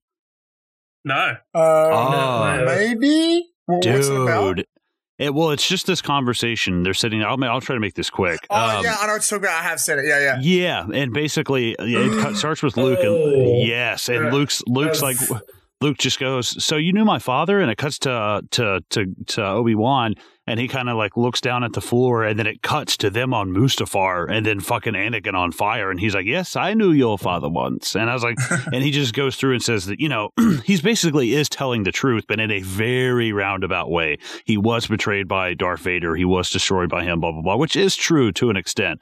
Um, which it kind of might make a little bit more evidence for the fact that he knew that that Anakin was going to be Vader. You know, it's it's, it's kind of uh, it's kind of weird that because originally in the script for Empire Strikes Back, it was uh, you know he told me enough. He told me you killed him. Uh, he goes, no, uh, uh, you know uh, Obi Wan is the one who killed your father, and that was like the big secret on set. So I think that they, if that was if that was the original plan, then in A New Hope, it really wouldn't make any sense for him to actually like he was betrayed by a guy with this specific name. Like he wouldn't have to say the specific name unless mm-hmm. it was going to become something to refer to later. So I think I don't know, it might be a little bit more evidence there in favor of that. But it's called Before the Dark Times. My friend Clay, good friend of the show, good friend of mine, got me onto it, and it's one of my favorite YouTube videos ever. It's awesome. And I, I think you're the one that showed me that. I have seen that. It's really good. Okay, good, good, good. So Ben gives Luke the lightsaber, and contrary to the popular meme, no, he doesn't point it at his face. Uh, that is a uh, behind the scenes photo. I don't know if you guys have seen that. If you guys know, it's I like know what you're talking about. immediately pointed at face. Yeah. No, no. Um, and I love that. He also mentioned the Clone Wars. yeah, they mentioned the Clone Wars. Um, this is this is soon. Uh, but like first, like three PO just like pieces out. it's like Yeah, he goes, uh, would you like me to terminate? Okay, and just turns himself off. he never does that again in any other films. It's, it's a weird. Maybe the actor just didn't want to work that day. Oh, you know what it was? Anthony Daniels, can you just improv your cut-ins here? And he was like, "Yep, just rotate." well, you know what it was? kind of like a, uh, I mean, because technically, 3PO should remember Anakin. Their memories get blanked in the end of the third one. Yeah. Mm-hmm. Do, do that? Yeah, no, Yeah, they yeah, it yeah. there, Oh, but- fuck. But okay. like, but like, if anything, it should be why doesn't Obi Wan remember them? Or, Yeah, unless right, he's exactly. lying when he says I never owned a droid or whatever. yeah. Yeah. Like that's the that's the bigger thing. But like, it's also like I don't give a shit. Let it slide. Yeah. Uh, ben tells Luke about Vader, a Jedi that hunted down and destroyed the Jedi Knights who betrayed and murdered his father. Ben manages to get rest of the messages, uh, the rest of the message out, to, out of R2, uh, which I'm not going to read here. Um, you heard that at the start, but I mean, pretty iconic, pretty awesome. Sets the stake for the uh, the stakes for the entire movie, uh, and basically tells you pretty much what the mission is. Right, like this. This is where it all begins. It's also one of my favorite scenes in this film. I think. Yeah, absolutely. hmm It's excellent. Um, and imagine being like in Luke's shoes at the moment. Like you, you've got like General Obi Wan, like you know, sorry, General Kenobi, and then you've got oh, you must go to Alderaan. Like this shit just went from zero to one hundred in like thirty seconds. Quick side question: In out of all the Star Wars films, do we ever see what Alderaan looks like? no, uh, uh, yes, we do actually, because Leia gets delivered there at the end of uh, episode Oh, three. so we, but it's like Yeah. in, okay, we see it briefly. Yeah, Yeah, very briefly. Uh, ben mentions that he's getting too old for this sort of thing, but it's like, come on, Yoda's 800 years old. Like, he can, uh, I'm too old for this shit. he can do something, right? um, and this is the pivotal choice the struggle between the commitment to his uncle and the commitment to what would become his destiny. Fucking awesome, dude. Love it. Cut to the Death Star. Fucking awesome visual, man. Like, oh, the now iconic Death Star. Um, but board meetings, yay! Fucking Nazi board meetings, dude. Look at these fucking guys, man. Come on. Dude, stormtroopers and yeah, the fucking this shit might have might as well be designed by Hugo Boss, who designed the fucking Nazi shit. Like, Well, dude, I mean, Peter Cushing's basically fucking Heinrich Himmler, dude. It's like, what the fuck is going on here? Like, like looking at him as like, I mean, for one, I, I guess, I mean, if, if we don't mind like jumping right into it, fucking Peter Cushing Yeah, is amazing, dude. And what sucks is the fact that I think if they realized how how much of a fan favorite that he would become, that I, I don't think George Lucas would have killed him off. And he said the same thing about Darth Maul for Phantom Menace. He was like, man, had I known what was going to happen, I never would have fucking killed him off because they had to kind of retroactively bring him back in Star Wars Rebels and stuff, and even later on in other stuff. Um, and I, I, I love the scene. I love the the way that this looks. Um, I don't. I think that the way the I think the Empire looks best in Empire Strikes Back, and it's mostly due to lighting. Uh, it's the Yeah. way that stuff is lit, but some of this stuff just looks incredible, and it, it just really shows you like that's what pisses me off about George Lucas. Sometimes it's like, dude, you just you have great sensibilities and you have a great eye, but God, dude, you have to have someone to reel you the fuck back in. And scenes like this just really make that stick and burn for me, dude. I'm like, God damn it. I agree. I definitely agree. Uh, I just think Irvin Kershner is just a better all round director. Um, I mean, RoboCop 2, Yeah. come on, man. yeah, what a masterpiece. Masterpiece of shit. But how crazy is it that um, you know Vader is not the big bad here. Vader's more of a lackey. Um, it's, He's a it's muscle. wild. Yeah, Actually, he's the muscle. that, that was the thing I liked most about one of the things I liked most about Rogue One is when I sort of got to see the relationship between Vader and like some of the other military people, and you could see how even Vader had to politically sort of do his moves politically within the system of the Empire as well. Um, and you and I could see how where they got the influence from that from in this scene. Because, but in this point, like Vader's just pissed off. It's like I don't give a fuck anymore. Um, I also think it's kind of crazy how after all this faith they've had in Vader and everything, this is the first time they're kind of seeing him use the Force. Right. Seems to be. Well, I, I don't think I, I disagree with that. It's like because they they don't make it seem. No, no, no. One of them says he's like, "Oh, there's faith in your ancient wisdom, Yeah, religion. It can't do this. It can't do that." He starts doing all that stuff, and that's when he chokes him. yeah. I mean, like a choke is different than I guess destroying the rebels. Like, I mean, that's there's there's a different a difference there. I think that's what he's getting at. I, guess if my only power was I could choke someone Yeah. from far away, right. they'd be like, "How are you going to defeat a whole army right. with that?" But I like I, like like as you're as you're hinting here, I do like that there's this separation um, of the military aspect of the empire, and then you've got Vader, who's more of a relig- religious or mystical sort of entity.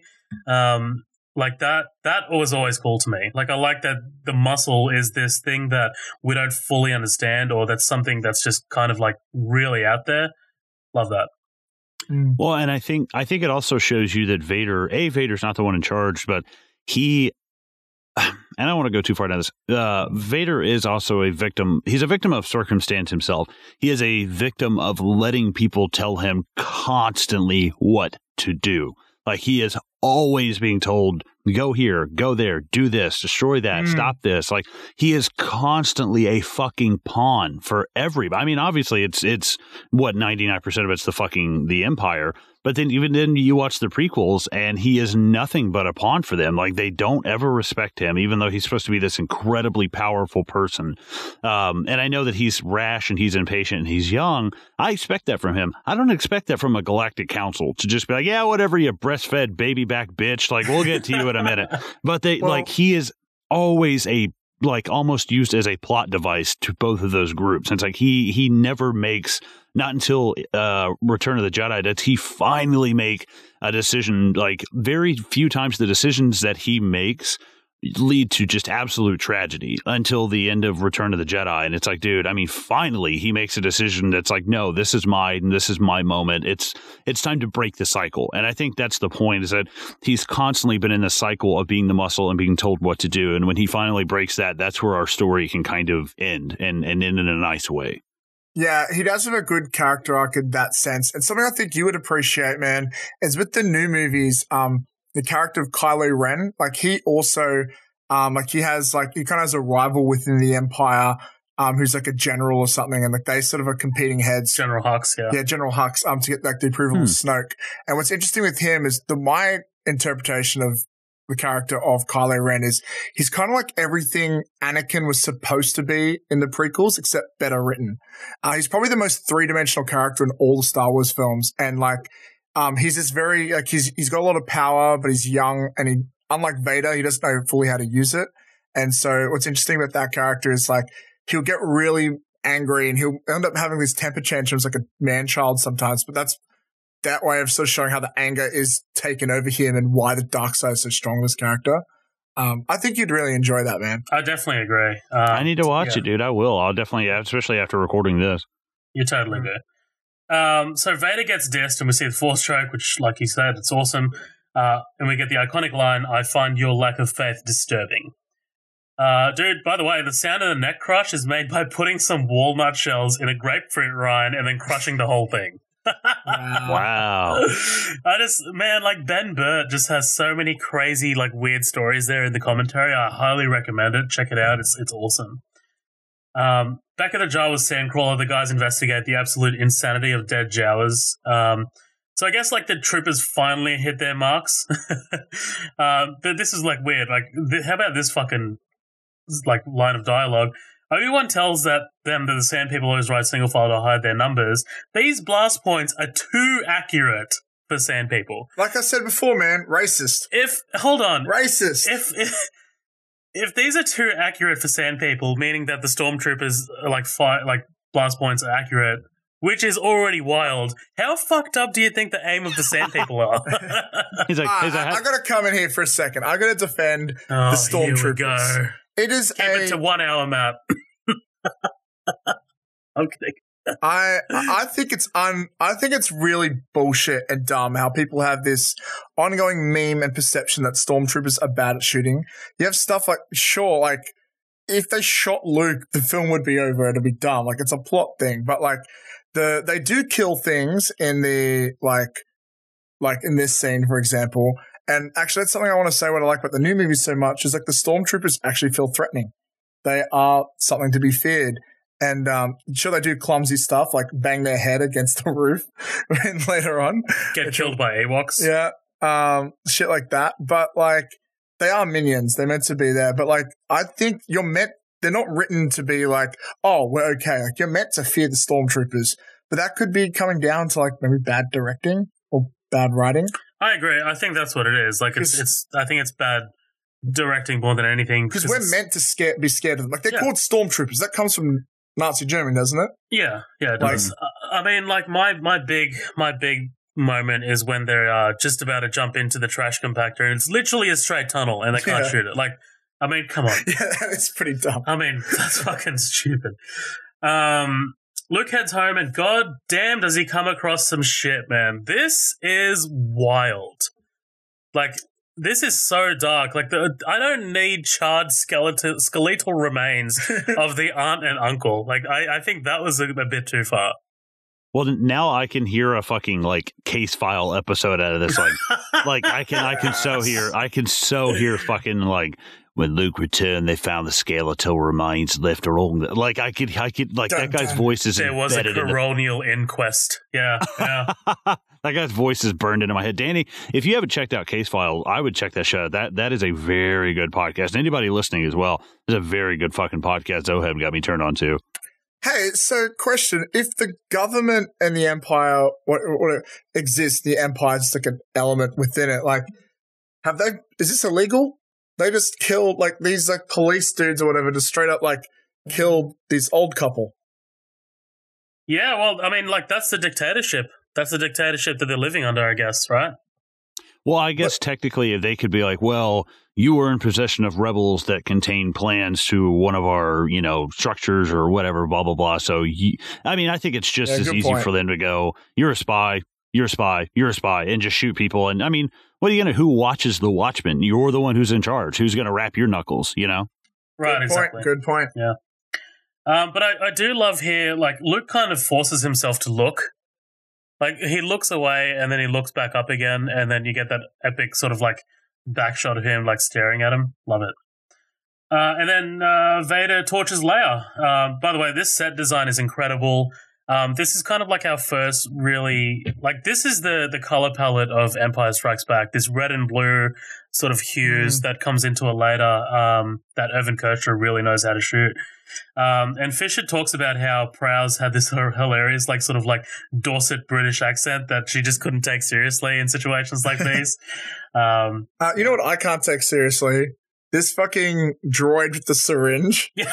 It's so out of because everything's so like, ooh, sci-fi, fancy, and here's something from today's world. Like, give me like a robot syringe or something. Like, it just seems so dumb. Like, it may as well be holding like a baguette, yeah. something like a, a stick of broccoli. It reminds me of what we were talking about, uh, Colin, in the Sin City podcast when she's like, uh, I, like, he, he turned his throat into a Pez dispenser. And I'm like, that's so out of place, man. It's Feels, just- yeah. oh, yeah, no, boy. for sure. I I, I want to see like the porn like parody of this, where it's like a bunch of fucking dildos sick, sticking out of it, like like just something ridiculous. I know I you know it's you, fucking out probably there, been dude. done. Yes, I'm telling okay. you, it's been done. It has to have been. I want to make porn parodies of stuff just to have something to laugh at, dude, because they can be fucking hilarious sometimes, man. They really can be. I'm Yeah. not starring in those. Um, uh, by the way, I can't go into a Star Wars episode without mentioning Kevin Smith, man. Like, like there is okay. So Zack and Miri make a porno. Here we go.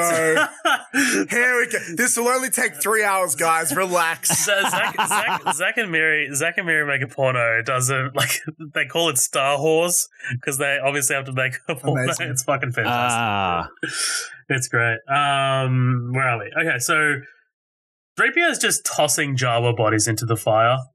He's just. Did you notice this? People don't understand. C3PO is a sadistic psychopath murderer. Yeah. In fact, in the apparently. EU, he had this phase where he went called C3PX. Oh, fuck and he had guns and stuff. And Fuck off. I- I'm telling you, the EU is terrible. It's he became the. Punisher.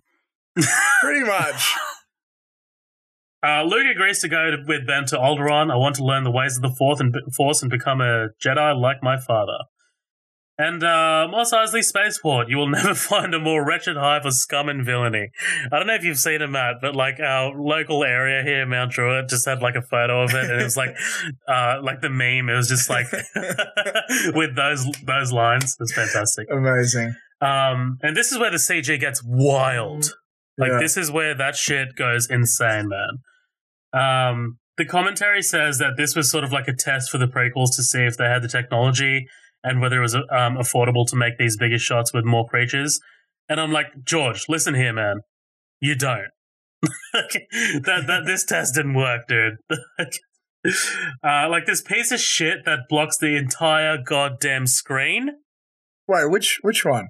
The dewback. This, this Oh, that yeah. it Okay. blocks the entire screen. Like we can't see anything.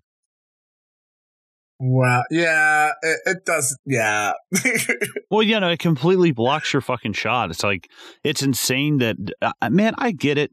You want to show off some of this stuff. I, I, I, to- I totally understand. And like, I'm actually not against him going back and touching up something that, like, dude, you know how many times I've listened to a podcast of ours and was like, fuck, like, dude, I should have said that. Like, fuck, I should have said Yeah. this. Why didn't I fucking think about this? But I don't go back and say it and make Zoheb edit it back in like some fucking cunt. Like, dude, like, like it's it's just crazy. Well, especially like if it were something like one or two things that I was really embarrassed about, or dude, no, I said this wrong. Please, can we go back and change this? It's something different if it's if it's like relatively close by. But when it's something like, no, I'm gonna go back thirty or forty fucking years later and change this, I'm like, dude, you're out of your goddamn mind. And to the extent that you do it, it's like I, I, I don't know. It's just it's just kind of like it's like the kid who throws a house party and like half the shit's broken in the house and he replaces it and hopes his parents don't notice. I'm like, dude, like what the fuck is going on? Like that's uh, it's so random. It's it's too much and it it's it's too little quality and and and, and too much everywhere. It's so distracting. Uh, Da- Danny, what do you think about the CG in this in this sort of section here, man? Like it's it's so like for me, it's just distracting as fuck. Yeah, I started trailing off thinking about yeah, just how crazy some of that CG and a lot of the CGI that they added in with some of the special editions. I ended up not really getting an original copy that I got to watch whenever people talk about like the original, original and touch version of it.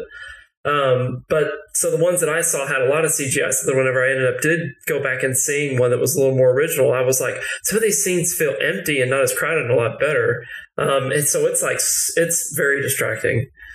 It's like I think about I all- like it makes me think about the whole movie whenever I see just one piece of it that has some of that CGI in it. I'm like, God, it's just too much. Totally. And there is a moment where I'll talk about soon that's um, just encapsulates just how unnecessary it is, you know? Uh, but we get the uh, these aren't the droids you're looking for scene, the iconic scene. I would Uh, argue of all the scenes that show the Force in this movie, this is probably the best. This is one of my most favorite for sure because it's so subtle. It's great. Yeah. Uh, but I do like how the troopers are so dirty and grimy. Like it just it just makes the world feel so much more lived in. Mhm. Uh, like you know, it probably could have been by accident. You know, they did say, like you said, uh, Colin, the sandstorms and all that shit. So maybe they just weren't able to protect the sets uh, as well as they they hoped. But it just looks so lived in. I love it. Yeah, that's good. It's Uh, realistic. So we're in the cantina, man. The cantina. yeah, man. That that awesome band with uh, the music. playing jizz music.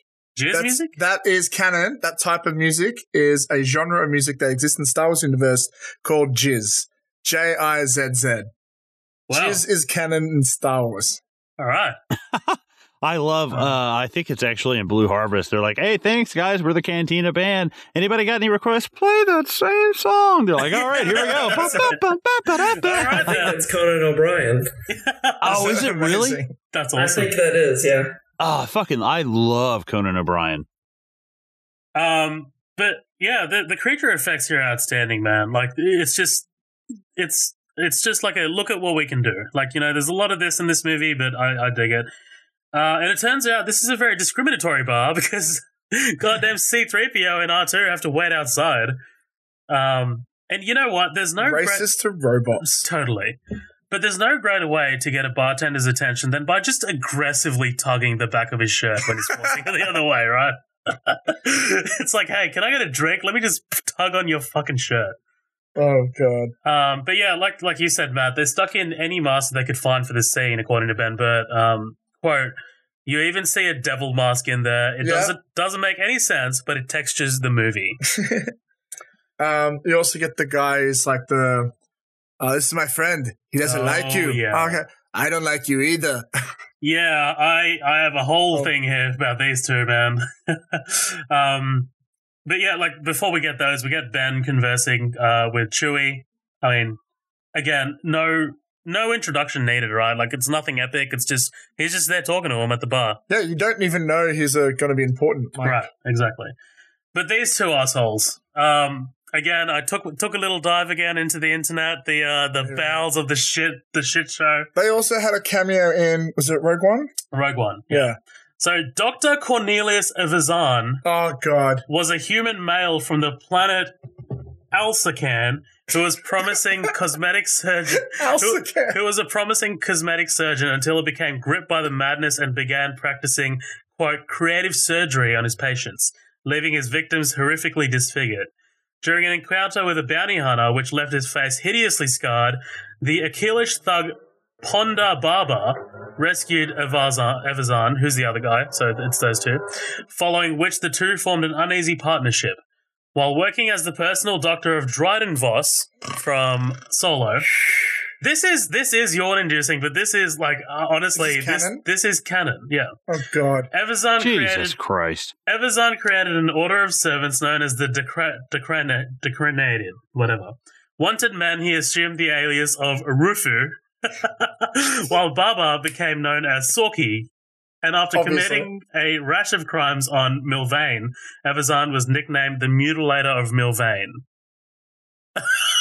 So that's a thing. Like Star Wars is all this stuff at Ah. EU. In fact, the best example I can think of is okay. One of them is I remember I owned this comic book, Star Wars comic book, around the time uh, Episode One came out, and they had this some competition, right? And there was a there's a two page spread, and there's a big photo of the crowd during the pod racing scene from Episode One, and they found some random extra who was in some alien mask, drew a circle around him, and go, "What's this guy's story?" Pitch us what you think his name and story is, and we'll make it into a comic book and make it canon. It's Oh. like you just now you're letting fans that this is bullshit. And I even had this like Star Wars Episode One: Phantom Menace like uh, expanding book, and you might remember in like the opening scene, there's like a silver C3PO, and a whole page dedicated to him. Go, this is TC14. Here are his like abilities. Here's how he's different to C3PO. And it's like you don't need to give every extra a 20 minute backstory. Mm, Um, and and Star Wars is so guilty of that. And like every shot of every movie, you'll have like a hundred extras, and each one will have like a story behind it. it's just an example of a property that's just taken a life of its own, right? Um, but we get the first of many limb removals of the Star Wars series. It's weird that there's blood. Very weird that there's blood. Mhm. Um, so, and just like that, one of the most iconic characters ever put to film just slides onto a stool in the container and introduces himself. Han Solo. I'm the captain of the Millennium Falcon. Um, man, Ford is just so casual, right? It's just, just, it's like he was here the entire time. Harrison Ford is so charismatic. Um, what do you guys think of Han Solo in general?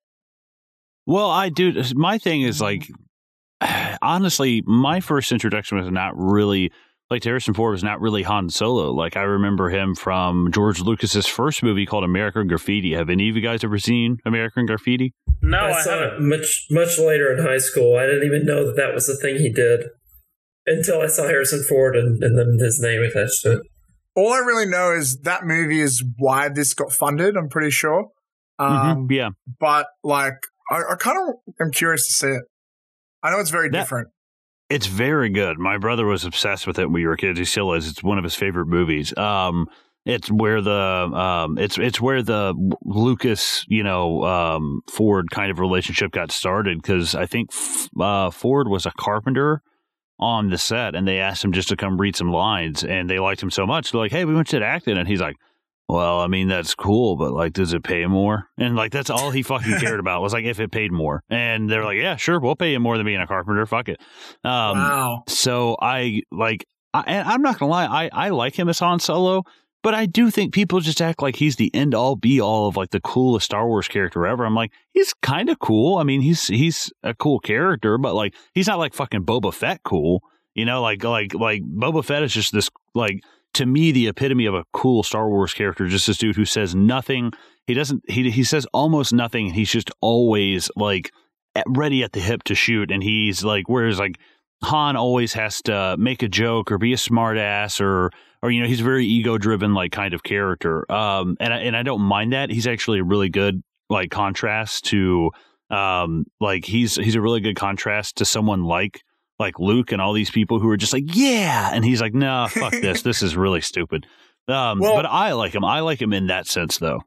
I've actually thought about this myself, and I think it ties into a, a conversation we had on the after party the other day um, regarding, regarding X Men. But the reason Harrison Ford, uh, I think, sorry, Han Solo works so well is um, a lot of people they don't love the the goody two shoes main character like someone like Luke. Um, so and Han Solo is really the only like main hero character who's very like aggressive and assertive and always trying to push forward and stuff. So I think that's why, like, it's like what we were talking about in the after party. Like, we're talking about the X Men comics. Like, Cyclops is generally the leader. Wolverine's kind of like the badass, but it's like that in the movies or the Ninja Turtles. It's like people like Raphael more, Han Solo, than Leonardo, Luke. Um, I think that's how just a lot of fans gravitate, but you need someone like Luke to make Han Solo look cool. You know? Uh, Colin, I think I'm the I'm the opposite to you. Actually, um, I can't see why everyone loves Boba, but Since he does nothing. but I love I love Han Solo, dude. Um, like, num- a he's like the counterpoint to Luke. Uh, like you've got this dreamer kid who's ambitious as shit, and then you've got this guy who's seen it all and he's just so cynical. Like I love this like kind of like mirror image, um, and that's taking away, you know, like that's that's besides um, the whole charismatic uh, performance of of of of Ha- of uh, fucking Harrison Ford, man. Like just being here, like like he's been here since the movie began. Um, This is a great opportunity to talk about the most important Star Wars question. Who shot first and why do we like it that way? Let's let's go around all between all four of us. So Han um, was the only one to shoot. so Han Right. shot he just shot him? Yep. Uh Colin? Well, I mean, from from what I saw as a kid, because that's the only thing that I know is the abomination Frankenstein abortion baby monster that fucking Lucas has made. Um, obviously, you know, it's Greedo, but I mean, in the fir- if you want to go original context, it's Han. And Danny, The original is Han. I found out later in life. right? But what do you think's better? If you had to choose between one or the other, make that canon. Han. Han, Han, Han Han. shooting first. It's Han, part of his kind of scummy per- part of his personality, and it's clumsy that Greedo missed if he's the one that Jabba sent after him. That's just stupid. Right. And Han's the only one to shoot. Like, there's no second shot from Greedo, I think. uh, I feel like, yeah, it's like I understand why George Lucas wanted to make that change. Like he wanted to be more heroic and blah blah blah. But as you as you mentioned, bro, like it does add to how scummy he is as a character. And um, I I, I get why George Lucas did that, but like it, the way it's Frankenstein together is so weird and gross. Um, Yeah. totally. let's move on. We get um so during their first meeting, Han uh Han, Obi Wan and Luke come to this understanding that, you know, uh fucking Han's trying to sell him fast ship, made the Kessel run in less than twelve parsecs. Uh basically, you know, we find out that Han's got some uh financial issues. This could really save my neck. Um and then we get the scene that uh Matt you just mentioned over my dead body shoots Greedo. Uh, and back on the Death Star, Tarkin suggests that Leia will be more susceptible to a different form of persuasion, which is ominous as shit. Um, Yeah, it feels a little rapey. Yeah, it's Right, it's yeah. it's definitely some like dungeon master type shit. Hey, I'm down for that. I'll pass. so I'm all right with that. it's a hard pass. Back in Mos Eisley, the stormtroopers try and locate the squad. Uh, there's a moment here where 3PO and R2 hide behind a door and R2 locks it. And the troopers knock like three times before moving on. Like, this is a really thorough and precise search that they're carrying out. I just want to know. Can't go past that. And uh, Luke sells his speeder as he and Obi Wan are followed by a guy who has a giant black dong hanging from his face. Like that giant black dick. uh, and then we get the worst, the worst added sequence in the special edition. Skip it. I do skip it for real. Fuck I was this. Are we Shit. talking about the Jabba scene? Yeah, man, that's No, all I'm not. saying. No. Fuck, fuck. No. You this. know that was originally filmed with an actor? Yeah, I know. Uh, that, this is all here, but I'm just gonna skip it, man. I fuck this thing. I was Uh, dude. I was thinking the same. thing. I was like, uh, Yeah, yeah. Like just, just spoiling, spoiling Jabba, spoiling the Falcon reveal too. Fuck that. Um, Nigerian penis nose calls uh, the What? stormtroopers. Okay. I wrote Nigerian penis nose guy calls the stormtroopers because that's what he is. Uh, what a piece of junk! Always love that that delivery man from Luke. Like just just turns a corner, no filter, no fucks given. Uh, shootout ensues. I always love the shot of the Falcon taking off. Um, and they're followed by two Imperial cruisers. This is all epic, by the way, man. It's pure magic. mhm. Traveling through hyperspace ain't like dusting crops, boy. But to be fair, man, Luke is kind of annoying here. Like, fucking, what's that flashing? Just To, to be off. fair, Luke is kind of annoying in almost every scene. Yeah. yes. Yeah. I was about to say the same thing. I was about Yeah. to go to Tosche Station and pick up some power converters. Power I converters! just, for me, it's like highlighted right here, though. Like, it's Yeah. like, what's that flashing? Just fuck off. Yeah. oh, man. But yeah, they make the jump to Lightspeed. Um, and then we get the Alderaan destruction sequence. So I recognize your foul stench when I was brought on board. Man, Mm, she's she gives line. she gives no fucks, right? Like she's just so so strong. But man, the destruction of Alderaan is insane. Like the power of this station is crazy. Like I, it, I remember it was like tough to wrap my head around as a kid, man. Like I was just like, geez, they just blew up a planet. I, I want to quickly mention something. Um, uh, any of you guys familiar with the series on YouTube um, called like What If Star Wars Episode One was good, Episode Two was good, Episode Three by Belated Media? No. It's No, so huh? worth checking out. It's um this guy he he's like, hey, what if I was a script supervisor on these, and what would I do to improve what's already exist? And my favorite change was in Episode One, change the name of Naboo to Alderaan, so like we get to like meet the planet. So when it gets destroyed later, you get more of a connection to it. And I always like, Hmm. ever since I saw that, I like to always imagine when I watch that movie, uh, when- when they're blowing up Alderaan, it's actually they're blowing up Naboo. Um, Just know, switch them around. interesting. it's it's it's really good. It's a really good series. I really recommend watching it. You're my fire when ready. It's so fucking British. It's like it's not fire. It's like oh, you know, look when you're when you're all well and good, just let loose. You know. Yeah. Uh, guys, we have hit the halfway point of this massive episode. what do you guys say uh, say about taking a break right here? I really need to take a shit. Like I've got. At my house. You're at my house, dude. I also have my own force that needs to be unleashed. so Oh fuck! Thank you. Thank you. Ah. Fantastic. Uh, well, Colin and Danny, you have no choice because uh, Matt's going to take a shit in my room here. So, uh, guys, we'll be right back with more Star Wars A New Hope.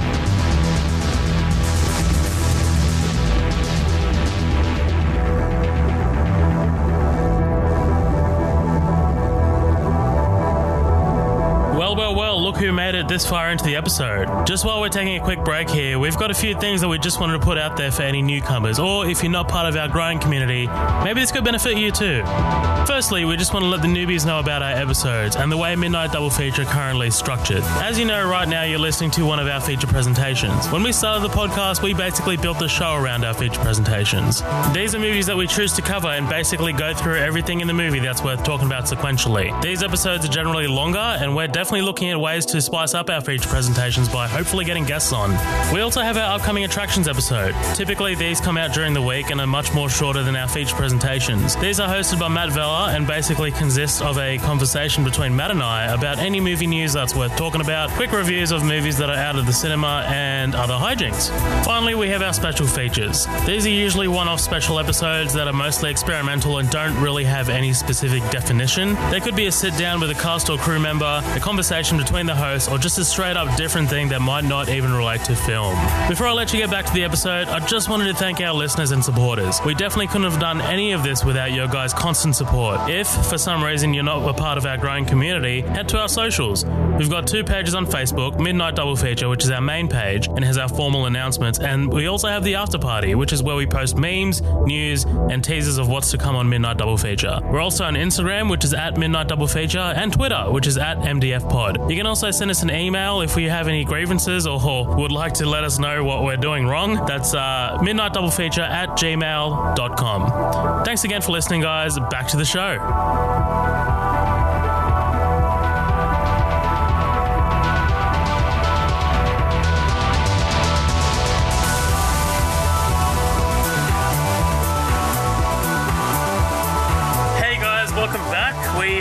Just uh, taken a great break. We're diving right back into Star Wars uh, A New Hope, and we are freshly squeezed. Following the destruction of Alderaan,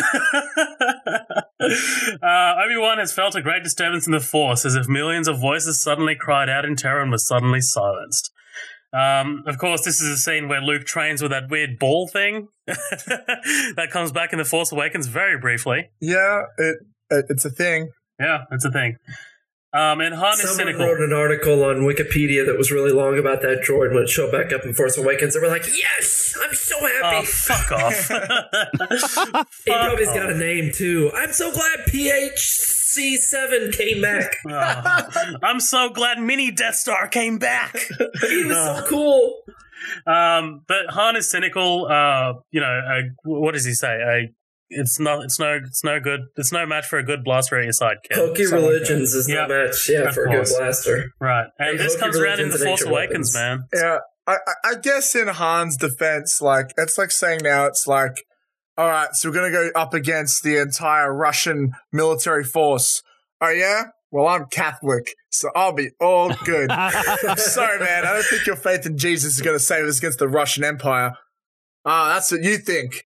But with my faith in Jesus Christ, Yeah, everything will be a okay. Well, that's what it Do is. thi- It's like do you it's all think of. that Harris, that like Han Solo envisions Luke fighting on the battlefield, just like throwing Bibles at people, like, "Uh, uh." like It's, he's just going to singular Bible though. So he hits a stormtrooper in the head with the Bible. He's going to walk over, pick it up, hit him again. With Well, it. that's that's we what know that would separates. kill him. We know that that would kill a stormtrooper, a Bible hitting him. That because Yeah. like you know rocks and shit in the other movie.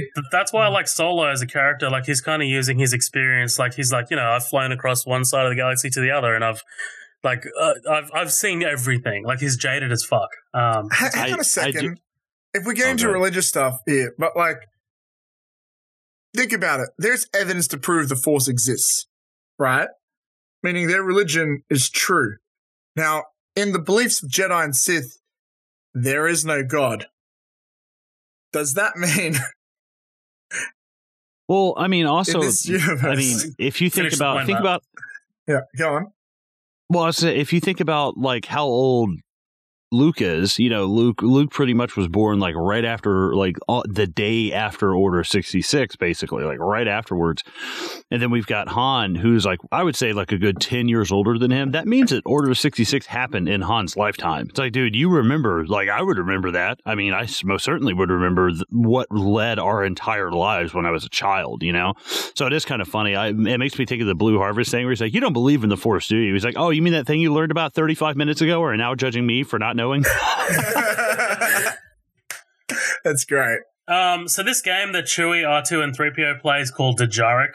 Uh, I'm not about to go through the history, so don't worry. But the uh, the it was actually directed by Phil Tippett. This stop motion animation. Uh, you know, if you remember that name, Colin, that's from uh, that's the guy who had a big hand in Jurassic Park. And you know, like Stan Winston is considered one of the greats when it comes to like practical effects. It's great. Um, back on the Death Star, Vader and Tarkin are informed that Leia's information about the rebel base being on Dantooine were false, and Tarkin orders Leia's termination. Oh no. Oh no. Meanwhile, the squad arrive at the wreckage of Thor's Asgardian refugee ship blown away by Thanos. I mean, they arrive at Alderaan. Little callback to our Infinity War episode, guys, if you want to go back and listen to that. But it's not there. They follow a lone fighter to what they think is a moon. That's no moon. Such a great line. Of course. And it's, um, you know, this is our first. I have a very bad feeling about this, right? Yes. So, did you guys know that? Uh, I'm going to ask Matt first. Did you guys know that that was a line heavily repeated in the other ones until um, they kind of started making it a big deal that it showed back up? I, I think in oh, Force Awakens, right? Um, I knew before Force Awakens, but I didn't. As a kid watching the trilogy, I didn't realize it. Um, Thank you. That's exactly how I was. Like I knew anytime somebody said that, I was like, it's Star Wars, but I never connected. Like, oh, it's a thing that it shows up once a movie, sometimes by different people. You know Uh, what? I'm- Actually, I remember now. I realized it when watching the Phantom Menace. I remember Obi Wan said it, and I was like, "Oh, that's what Han says in the first one." But I, I didn't realize he said it in Empire and Jedi as well. Like that also came up um, Yeah, like until let later me on. put it this way: I would never imagine a shirt like somewhere at a Kohl's having a picture of Han Solo on it with that quote. Like that's not the way that I associate Yeah. that quote with him. The, the only reason I kind of associate that quote a little bit with him is um, I used to have this like big picture book of A New Hope and it had all these buttons on the side with everyone's faces on. And you clicked on it, it would have someone's quote. And with Han, who was my favorite one, he'd click, he goes, I have a bad feeling about this. And I would press it all the time. So just like, all day, all my mom ever heard was, I have a bad feeling about this. I have a bad feeling about this. I, I, I have a bad feeling about this. I have a bad feeling about this. And just went on and on all did day. you? How long ago did you buy that toy? Was it two weeks ago? Uh, yeah, you caught me. Yeah, Probably that's, right. It, that's it. Yeah.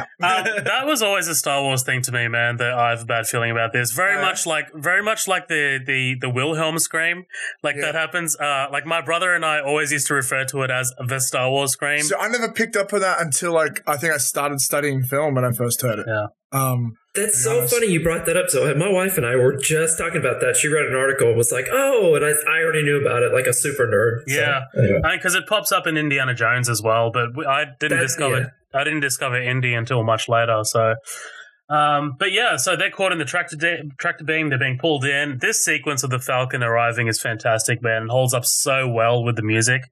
Um, those massive box turrets just ready to blast it away. It's awesome. Yeah, earlier when you talked when we were talking about in the beginning of this, I said that you get a sense that the scale is going to be really big, but you don't quite know yet. Them dragging out the entrance of the Falcon into the the uh, Death Star really gives you a sense of how like much they're up against. Right. Yeah. It just highlights it so well. Just, just real quick. Someone just didn't mention before. I just want to quickly say it now. When Alderaan blown up, that was a cool explosion. Continue. All right. All right then. Oh, there you have it, ladies and gentlemen. You heard it here first. It was a cool explosion. Whoa! Did The trip- anybody time that? The troopers check the ship and don't find anyone. It turns out the crew hid under the floorboards, uh, which comes back in solo very cleverly. Uh, Uh, and um, Uh, Force, Awakens. Yeah, yeah. It actually might be that one that I'm thinking of. I think Yeah. you are. Yeah. Uh, who's the more foolish, the fool or the fool who follows him? I, I, I love that saying. awesome. dude. I always laughed at Chewie like poking his head up, like it's just there. Um, hey down there, could you give us a hand with this? Hmm. Awesome. hey down there. You Yeah, think know. like it'd be funny in like the extended Super 42 year later edition? They're walking up the ramp. They're like, "Who says that anymore?" um, and shout out to our good friend of the show, William Alvarez, TK421, bad transmitter. Uh, TK421 was his nickname. Ah. Yeah. Did you not know that, Colin? I did. I, I I knew it was Star Wars related. I could just never. I mean, sorry. After fucking like twelve movies, I could never Yeah, fucking like put enough. it right in the same right in the right spot. I, I recognized it immediately. Um, so while R2 finds the location of the tractor beam controls, he also finds the location of Princess Leia, who's scheduled to be terminated. Um, Bum, bum, bum. no, no, no, no. I love how Luke convinces Han to rescue her. He, she's rich. Also, Uh. in the 42 year 42 year later extended updated edition, they're like, "We have her location. She's in the Starbucks." uh, brought to you by Starbucks. Uh, I'm gonna put these on you, and fucking Chewie just goes ape shit. uh, Luke and Han escort Chewie up to the containment unit. Cell block one one three eight. Tell me someone recognize a reference. THX 1138. Yeah, Yep. Lucas says, Yep. "Is that like his student film movie?" Yeah, that's that's his that's his thing. Very much like how Pixar have uh, A one thirty eight or something like that. yeah. the room that they both roomed in. That's the extent of my knowledge, though. I ne- I've never seen that film. Right. And Danny, can you confirm for me? I'm not sure, but I think I think this um one of my favorite moments in the movie is improvised. Uh, we had a slight weapons malfunction, but uh, everything's perfectly all right now. We're fine. We're all fine here now. Thank you. How are you? is that is that improv? I believe that that is. They didn't give him hardly really any. They just said you're you need to get him off the phone, or you need to get him off the phone. That's so outstanding. I love the way he's holding it so awkwardly. He's sweating profusely as well. I also, I don't that know that just why. seems so realistic. I li- like you can tell, you could tell that he he would struggle getting out of that situation for real. Um, I don't know why, but I just love the idea of Han Solo in a stormtrooper outfit. yeah. I do It's- too. yeah. Yeah, it looks Dude, he great, seems like man. a badass. Yeah. Yeah. Totally. It's a really cool, like this whole sequence. Like from when it, the second they're in the Death Star, that's when this movie becomes seeing amazing. Carrie seeing Harrison Ford in that outfit is what started all of it. Mm. I'll tell I, you. well, I, no, oh, sorry. Colin. Go ahead, bud. No, my, I was Also, I don't- a I- joke, so. Well, I don't. I, I don't want to skip like too far ahead, you know, when they get to Leia, but uh, absolutely one of my favorite fucking lines in the Blue Harvest special. He's like, she's like, "Hey, I'm here to rescue you. Aren't you a little fat to be a stormtrooper? Well, fine, sitting here and rot then, you stuck up bitch." that is fucking great, dude. I have, I first time I saw it, dude, I was like, had to pause it, laughing my tits off, man. I was so, So fucking, oh, so Seth good. MacFarlane, dude. Seth MacFarlane used to be so funny. I just, oh, I can't. We're not going off on this tangent, but uh, tell you what, this podcast isn't. It, it is. It is not a boring conversation anyway. Mm. See what I did there? Yeah. No, yeah. Uh, Mm. Fuck myself. Oh, good All right, segue. Because cool. they say that in the movie we're covering in this episode. Do they? Oh, what a coincidence! Ah, this episode we're covering Star Wars, aren't we? Oh shit. And now it's become the boring conversation. No, I'm just kidding. Meanwhile, yeah, Luke res- rescues Leia. You get the iconic line, "Aren't you a little short for a stormtrooper?" Huh? Oh, the uniform. Uh, I, I totally forgot I was wearing this. I'm used to wearing farm this guards. bulky ass thing. I, I totally forgot about this. Yeah. Can we can we take a second, just a very brief second? We have not talked about Mark Hamill. We've not said one word about Mark Hamill. And it's like, Called annoying. I'm like, I'm not, I'm not going to sit there and act like this is his just, oh my God, it's the role that blah, blah, blah. To be completely honest, I mean, he kind of died until like the early 90s. He didn't really do a whole lot. Like, I remember him in a few movies here or there. I remember a movie called The Guyver I watched growing up as a kid. It was uh, like an American live action adaptation of a Japanese anime. Um, but it wasn't really until what, like Batman the animated series, and then he just started doing voice work, and then all of a sudden now, you know, he's back in uh, Last Jedi and Force Awakens and shit like that. and, Uh, and he's also and Yeah, I think you're you're, about about to to get say into it. this. And Colin, we have to just quickly sidetrack here, just you and me, buddy. How do you feel about Mark Hamill voicing Chucky in the new remake? dude. I you uh, you stole the words out of my mouth. He Um, loves doing that, I'm- doesn't he? He loves. no, dude, uh, I mean, yeah. um, I I love it. I think that Mark Hamill. I think that I think that Mark Hamill is like literally the voice of a generation. Like the guy has. I mean, people are like, oh yeah, he did like Joker and stuff like that. And it's like, but dude, if you check out his impressions of stuff, I mean, most voice actors get really good when they're younger just by doing impressions. And it's just the fact that he segued so perfectly into this. It was something that at watching him in the making of the Arkham games when he's behind that mic, a lot of people just kind of yes. put put their put their heads on their put their hands on their you know headphones and just kind of close their eyes and do this stuff. Dude, he is like like well, and he's like fucking like clenching his fists and fucking getting He's into it and like bad and mad. Like, dude, it's so fucking awesome. And I, Ladies and gentlemen, I- I- here in the podcast is Mark Hamill. Hey! pretty I- pretty good impressions, Pretty Colin. damn good. th- th- well, dude, it's just like like I always loved his Joker impression. I mean, I grew up with that Batman All and right, we don't have time for another story, Colin. Zodak, uh, what you I just want to say, Mark, Mark, Mr. Mr. Hamill, that was a great impression you're doing of our buddy Colin. Like seriously, so great. uh, Uh, Vader Anywho. tells Vader tells Tarkin that he felt a tremor in the Force and that Obi Wan is here. Uh, and then we get this firefight. This this firefight that seems to go on forever. Uh, I with, love it though. with a I think it's terrible cool. terrible accuracy on the stormtroopers part. But uh, Yeah. yeah, uh, dude, like yeah, I, I do love. I, What? Dude, like I'm laughing about my own thoughts, but now I'm wondering what Colin's laughing about. dude, now all I'm thinking is, uh, now I'm sorry. All I'm thinking is luke's in there going, "Wow, with him like this, it's a wonder they killed my uh, killed my aunt and uncle." And everyone's like, "Dude, like what the fuck? Too soon." But I- Hear that thing Luke said about his aunt and uncle earlier? Yeah, I think we need to talk to him. But I do love uh, Carrie Fisher here, man. Like she just she she's so she takes charge. I love it. Like these two just seem like chuckleheads, and uh, she just just takes the reins. It's fantastic. It is funny that they get there so confidently, and then without Ben, they get her, and they're like, uh, like their first time like being with a girl alone. They're like, what do we do? Like, she, she doesn't have a she doesn't have a bra on. What do we do? this movie is SJW shit. It's pushing an agenda. Oh god. Oh god. Into the garbage chute, Flyboy. Uh, dude, my favorite sequence as a kid because it's just it's so damn real. Like you know, The it's tractor. Yeah, like the the walls closing in, like that is something you can kind of relate to.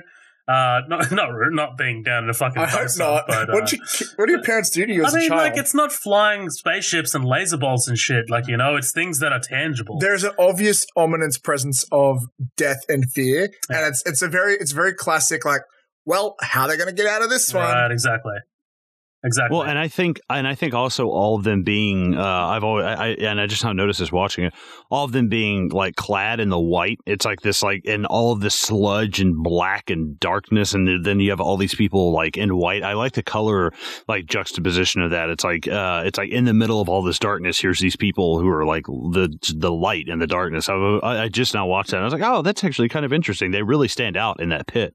Bro, Yeah, I could throughout do. this scene, I think that the armor actually stays super fucking clean. Like whatever wax they use on that shit, that's the real future. I agree. Oh, man, I could do a whole podcast on talking about Star Wars and color. Like, it's always like I thought you were gonna say I could do an old podcast on Star Wars wax. that'd be pretty. That'd be pretty specific. But like, yeah, it's always like it's it's white versus black, blue versus red. Even like Mhm. um the droids, it's like it's yellow and like blue within like often like white backgrounds and stuff. Like they're very they're all about primary colors, and it's the way they do it is just really cool. so how about this alien that's down there with them? Oh, I never liked you him. about Meg? Yeah, hey, Shut does up, somebody Meg. have the Wikipedia page pulled up on this monster and I all his don't. fucking aunts and uncles? I know, Yeah, but his I, name is uh, Greg, and Fuck he's a that carpenter. shit. Fuck and- But I, but I, I, I always, I always wondered, like, how does this alien survive if the walls keep getting smashed together? oh yeah, Maybe it never smashes all of the way, like fully compressed. I have no idea. What? Really? I don't know, Why man. are I we think. defending this thing? I, I do love the shot of um, is it Luke or Han? It's Um, Han. With the, yeah, with the Yeah. yeah. with the giant pole. yeah, Like I always thought that was pretty. his Mhm. facials were always weird. I never believed like the like the look on his face. I was just like, you're not selling it for Dude, me. y- You are right. Mark yeah. Ham- Mark Hamill like held his breath for so long under the water, he popped a fucking blood vessel in his eye. I remember hearing about that. Nice. Shut down all the garbage mashers on the detention level. This is actually a really tense scene. I love it. Um, hmm but while this while the walls start closing in on the squad, this crew of stormtroopers find 3PO and R2 with one of them bumping their head on the door. Yeah, um, one of the minor changes they made later on is they added the sound Yeah. effect of the head bump in there. So fucking goofy. Just use a different What? take, but yeah, they actually added a sound like that's in there, uh, Danny. Um, Obi Wan shuts down the power to the tractor beam. Uh, he uses the Force to distract the troopers who are talking about the new VT sixteen. I mean, like, do they go shopping? Like, are they interested in material artifacts? Like, are they? oh, I think so. Yeah, But- they're, they're on eBay or C3 eBay or whatever it is. so yeah, but- I think at some point, uh, uh, maybe it's somewhere in the podcast. I think you guys talked about the, the fact that a lot of the stormtroopers were, and not even this podcast, even that some of the stormtroopers were leftover clones. So like that makes me laugh even more thinking about their shopping tastes. Like, what do you want to go to? The same stores yesterday. The hey, same place. too. Like, yeah. um, that VT sixteen, like this, this whole like chatting about it, it casually comes back in Rogue One. Uh, very little clever tidbit. Um, but I love Leia. You came in that thing. You're braver than I thought. Han runs well, head first. too. No. Han runs head first into a garrison of troopers. Um, apparently there weren't that many like before. Like the like the Yeah, special editions No, added and I remember that version of it where that hangar was probably like empty. maybe like barely a hundred people. Oh, Like shit. now that in the special edition, it's like literally half the fucking galaxy. yeah. I, I always love the yell though. Like the yell as he's like fucking running. Ah! Yeah, yeah. So it's very classic, like Spielberg and Lucas humor as well. Like those type of jokes are seen everywhere in like stuff like Indiana Jones. Oh yeah. The other Star Wars Oh, films defi- too. Definitely, you guys said. Uh, we talked about Indiana Jones at some point where, like, he's not always winning in Indiana Jones. That's kind of why he's so relatable. And this is kind of one of those moments where it's not like the, you know, Han acts like he's got everything under control, but you could clearly see that, like, he even can't even anticipate everything. Right, exactly. But I think like that yell as well, and like you know the brashness of like like running into the the stormtrooper group is like it's so telling. It's so fitting for the character, like this really overconfident, sort of cocky uh, space cowboy. Uh, like I think I think it just fits. Um, Luke and Leia iconically jump over the chasm. Your favorite moment, uh, Matt. Uh, and then you get that cringeworthy kiss for luck. It's Ugh. not cringeworthy. It's cringeworthy, dude. Why do you What think is? so? Isn't it like a uh, like a cheek kiss? Oh, isn't it? A, is it a cheek kiss? I thought it was a lip Yeah, kiss. Yeah, they don't tongue there, Zoheb. Yeah, Jeez. so I definitely Is it- don't tongue. Oh, I thought it was a lip kiss. Is it not a lip kiss? You look you look over, he's just like eating around. so, you're like, ah! what the fuck? it's illegal. Uh, meanwhile, Obi Wan faces down with Vader in the most So- lightsaber so battle if of all time. So this is Colin one. just explain what's happening when the door was opening. The stormtroopers, instead of shooting, were like, "Oh, Yeah. sorry." No, no, that's fine. Uh, Matt, go. Oh, I just want to say, like, this is one of the big disappointing things that made me like this as a ch- as a child, like it less than something like Empire and Jedi. Is one, Luke doesn't get to fight Vader after like.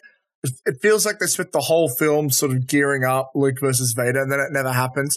But at least you get him versus Obi Wan, but it's so boring. That being said, I don't know if you guys have seen it. There's this video on YouTube where they're recreating that scene. I with think the you tagged me in it. yeah, it's amazing. It's um they've got some new footage that they made, which must have cost so much money. They've cut it with original footage, and then they've also done other stuff where it's new footage and they've CGI'd um uh Alex what's his name? Alec Alec Guinness. Alec Guinness, Alec Um, face onto this new actor. And they've sort of blended it all together and it looks amazing. Definitely look it up. It's so cool. One Nice. thing I think that uh, one thing I think that this scene could benefit from because we're we're right here. We're at the Vader Obi Wan fight, right? I don't want to skip right. ahead. No, absolutely. Okay. Um, I think, I mean, Mr. You know, me 40 years later, you know, recording a fucking podcast telling people I think they should make movies. Um, I, doing. I was, yeah. Well, I think that this scene would have been, I mean, it would have been, yeah, it would have been it would have been awesome to see. Uh, like Matt said, yes, this is boring. This is anticlimactic at best. That like very anticlimactic. It is cool. We haven't seen a lightsaber duel. We haven't really seen a whole lot of lightsabers. That's what. That's really the only kind of like saving grace in it. And also, I mean, what can you do with you know Alec Guinness? He's fucking like sixty or you know, actually, Mark Hamill is older now than Alec Guinness was when they were making this. Wow. Really? Let that shit sink in, dude. Wow. Like, but what I think that this scene will benefit from is not just let Alec Guinness, you know, uh, turn the lightsaber off and just let him die or let himself be killed. If he does kind of put up a fight, but it's like, dude, this is Vader and you're Obi Wan. Like, the, like this is not Anakin. This is this is Vader. Like, I mean, not. I mean, kind of in his prime. I mean, it's it's him like at some of his strongest like powers, and you're this old man. So I think it would be interesting to see him actually kind of put up a fight he's killed anyways and to and to because this is the first time you can have Luke meeting Vader and I think Luke tapping into that anger and he can feel like holy shit like this kid's powerful like I wouldn't mind I wouldn't mind seeing a brief altercation where maybe even Luke picks up the lightsaber and takes a fucking few swings before they're like, dude, we got to go. Like, dude, there's no time for this. We got to go now. Like, because I think also uh, it would have set up something really cool with Vader in the next movie being like, I don't know who that kid is, but like, you know, him being angry taps into that dark side and him being like, dude, this kid's dark side with like powers or whatever, where I could feel that. He's like, holy shit, that's incredible. And I think that would have set up a little bit more for their relationship, not just him going, no, and then shooting one dude and running up a ramp, you know? It's it's it's very anticlimactic. So, Colin, on that note, I almost feel like this is something I would hear Zoheb say. Um, I think that's probably one of the redeeming factors of Revenge of the Sith is that you get to see those two duke it out for like for real, like for Mhm. 20 fucking minutes or whatever, right? Mm-hmm. Um, I was I like, just I oh, go oh on. sorry, go ahead, man. All right, you go on. Well, I say I, I just I just think narratively it just helps. I think also we're setting up the first introduction between Vader and Luke, the fact that Vader could like sense, holy shit, this kid's powerful, and at the same time we see Luke kind of you know because I I love seeing that scene where people with powers like the Force or you know telekinetics or you know telepathics people in extreme distress tap into that kind of shit. So to see Luke, because you're right, it has been leading up to this kind of like Luke Vader kind of altercation. but Not as much. I, I do disagree, like a little bit. I don't think as much, but I, I think that's all we needed is to see him pick up that lightsaber, or even Luke just stick his hand out and the lightsaber come right to him, and he's like. Whoa, who the fuck is this kid? And we see like a little bit of him being interested in him. So it just establishes something later on in Empire Strikes Back. Colin, have you seen Force Awakens? No, we already not. established that. You should watch Force Awakens.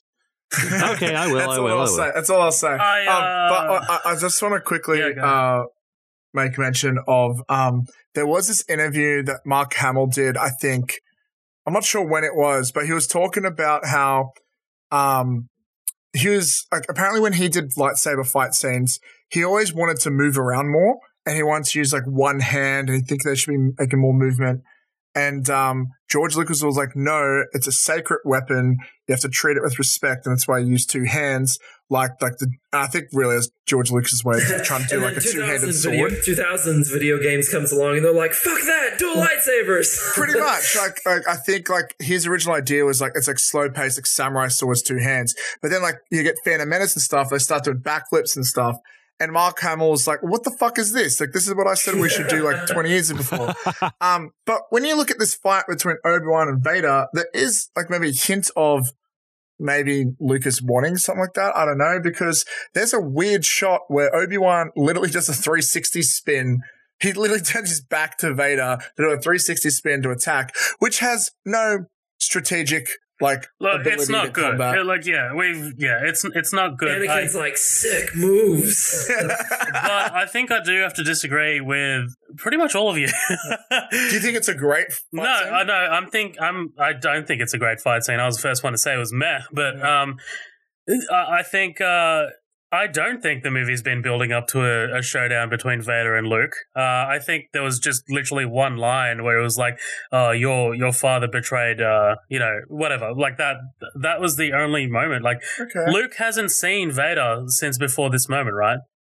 That's true. Mhm. And you got a like good it's point, been I it's been building up it's been building up for a showdown between obi-wan and vader and look i have to imagine in 77 this sequence was kind of good Yeah, and I, Probably, like, I don't even think about Vader being the ultimate thing that Luke would fight in this one because, like we talked about earlier, the scale of this is so big that I don't imagine that by the time that this movie ends shortly, that he's going to find himself in front of him dueling him or fighting him or Right. shooting him. You know? Well, that being said, like if if this was the final sequence of the movie and we didn't have the X-wing uh, sort of assault, I'd be pissed. Oh yeah, yeah. The Oh, X-wing yeah, assault so is the climax. Yeah. Yeah. Um, can I just also just ask you guys in this fight scene when I'm watching it, like there are those little like green flashes whenever they clash. Yeah, Do you think that's not really there in the other trilogy films? Is no, it, no, it's not. It's, It, it's not in the other trilogy So they films. changed That- it. That's very distracting for this one. It's funny you point that out. it might just be a, a limitation of when they made it. I don't know. Well, this is the special remix, Yeah, whatever version. Remix. I, I don't know. Like, I'm just wondering why. Like, they went in, they changed the colors, and they did other stuff. It's like you'd think either they would add that in the other scenes, or they would remove it, or no, it was perfect. That's exactly what I wanted. yeah, Where, uh, he's, he'll have some like long explanation, like, oh well, well, these are two Jedi's at their prime, and that's why their force when it goes through the. Shut up, George. Stop talking When shit. I left you, I was but the learner, but now I am the master. Love Great it. quote. Uh, I do love the sound effect of Vader's breathing becoming more labored. Um. Like that was always something I loved even as a kid.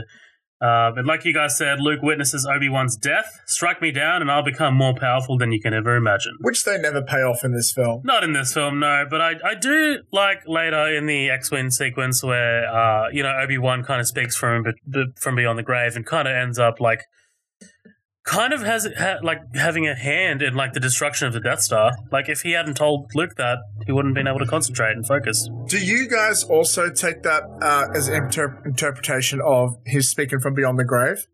Oh, I guess he is because he never said He's that dead. before, did he? Right? He's part of the Force. Yeah, Yeah. sorry, okay, my bad, my bad, my bad. Um, okay, so As I said it, I realized I was wrong. then we get this escape sequence, uh, and we get the Tie Fighter shootout. Great sequence, right? Fucking Yeah. awesome, very triumphant, Great very epic. don't get penisy. Oh, I just want to also say real quick, as Obi Wan dies, I've always hated that shot, that effect of him just like being clothes. Just let him die like a normal person. Let him get stabbed.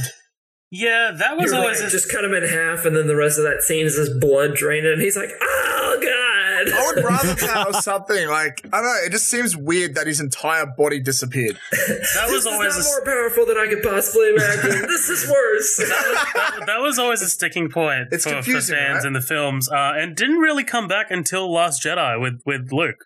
Oh, good point. yeah, point. when Yeah, Yoda disappears, and you're like, "Oh that's shit!" true. Yeah, yeah, yeah. That's true. Actually, I didn't. I forgot about Yoda. Um, I actually love that. scene. That's actually another amazing scene from that film. That Yeah. film's got a lot of See, problems, but it's got that's two great scenes. yeah. Thanks, nerd. you got it, no problem. but I always love the uh, the black armored stormtrooper pilots.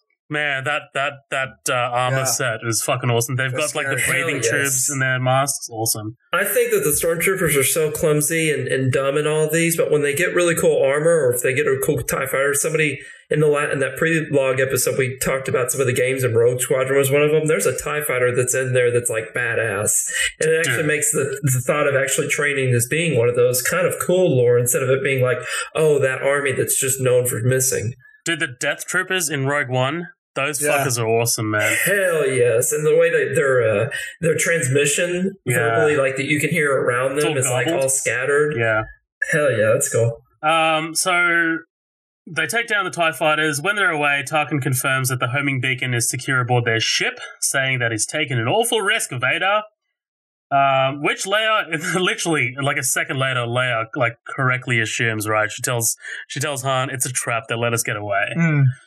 Um, she reveals to Solo that she's got he's got the sorry R2's got the technical readouts of the Death Star, and Solo says that he's in it for the money. If money's all that you love, then that's what you'll receive. Um, in this conversation between Leia and uh, sorry Luke and Han, what do you think? You think a princess and a guy like me? No. but I love the way that that Solo just kind of like smiles it off. You know, like he doesn't create a problem or anything about Yeah. it. He's just like uh, he's like He's just like, be cool, be cool. No, you just like lost it- a girlfriend. He's like Luke's probably right. that's what I that's what I don't take it as. Um, and they arrive at Yavin Four, And uh, man, this guy in the crow's nest, how bored must he be? I remember Blue Harvest wasn't like pew pew pew. He's just like pew pew pew. Fuck yes, I would do all sorts of things. Hell yeah. Um, our first glimpses of the X-wings, fucking awesome, dude. These I can't ships, believe we have to wait this long to see an X-wing.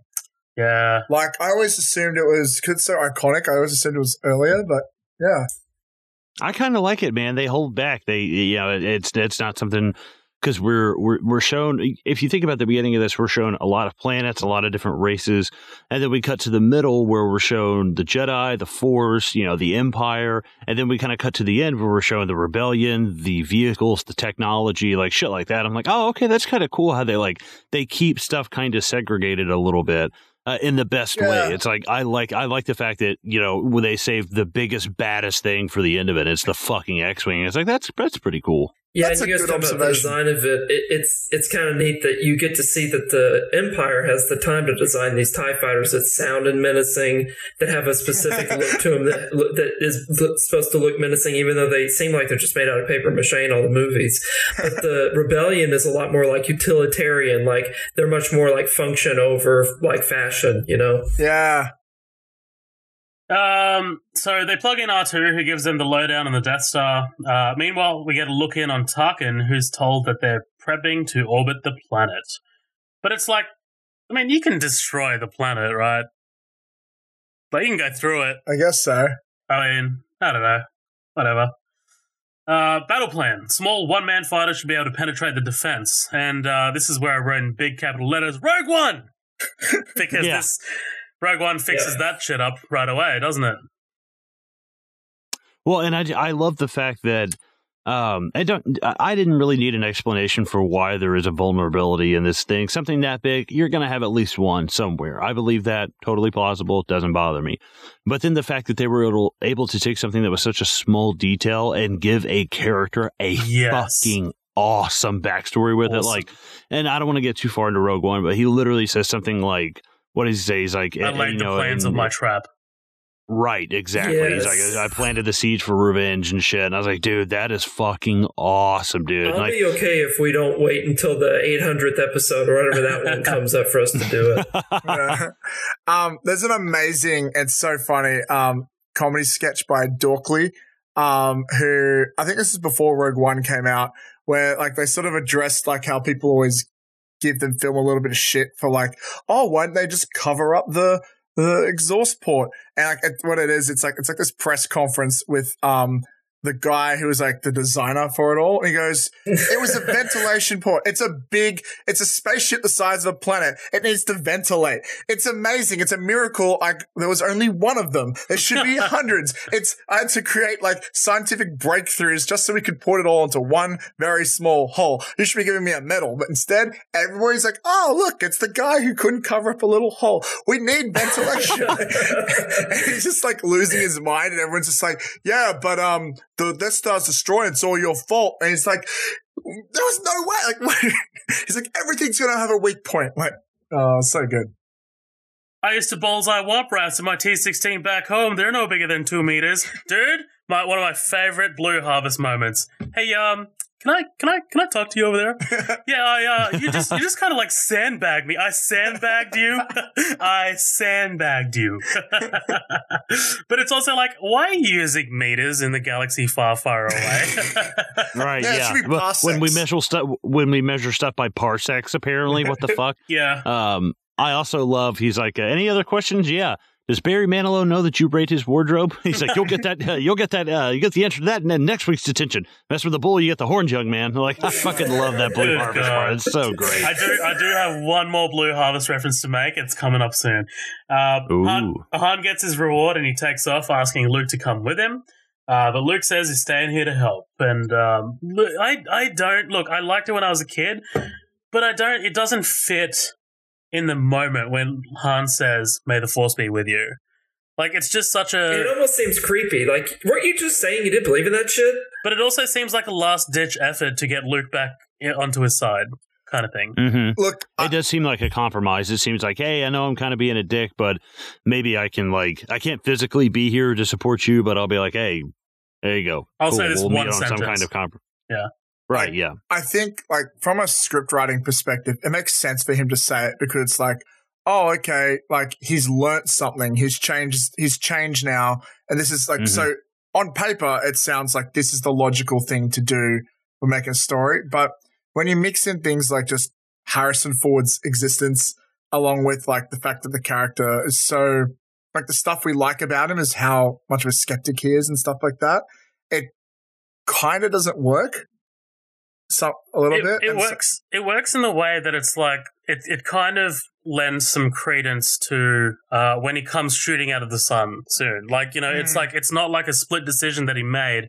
Uh, here, here, here's a little seed of like what his think thought process is. Yeah. Yeah. Okay. Um, 3PO wants R2 to be safe because gay.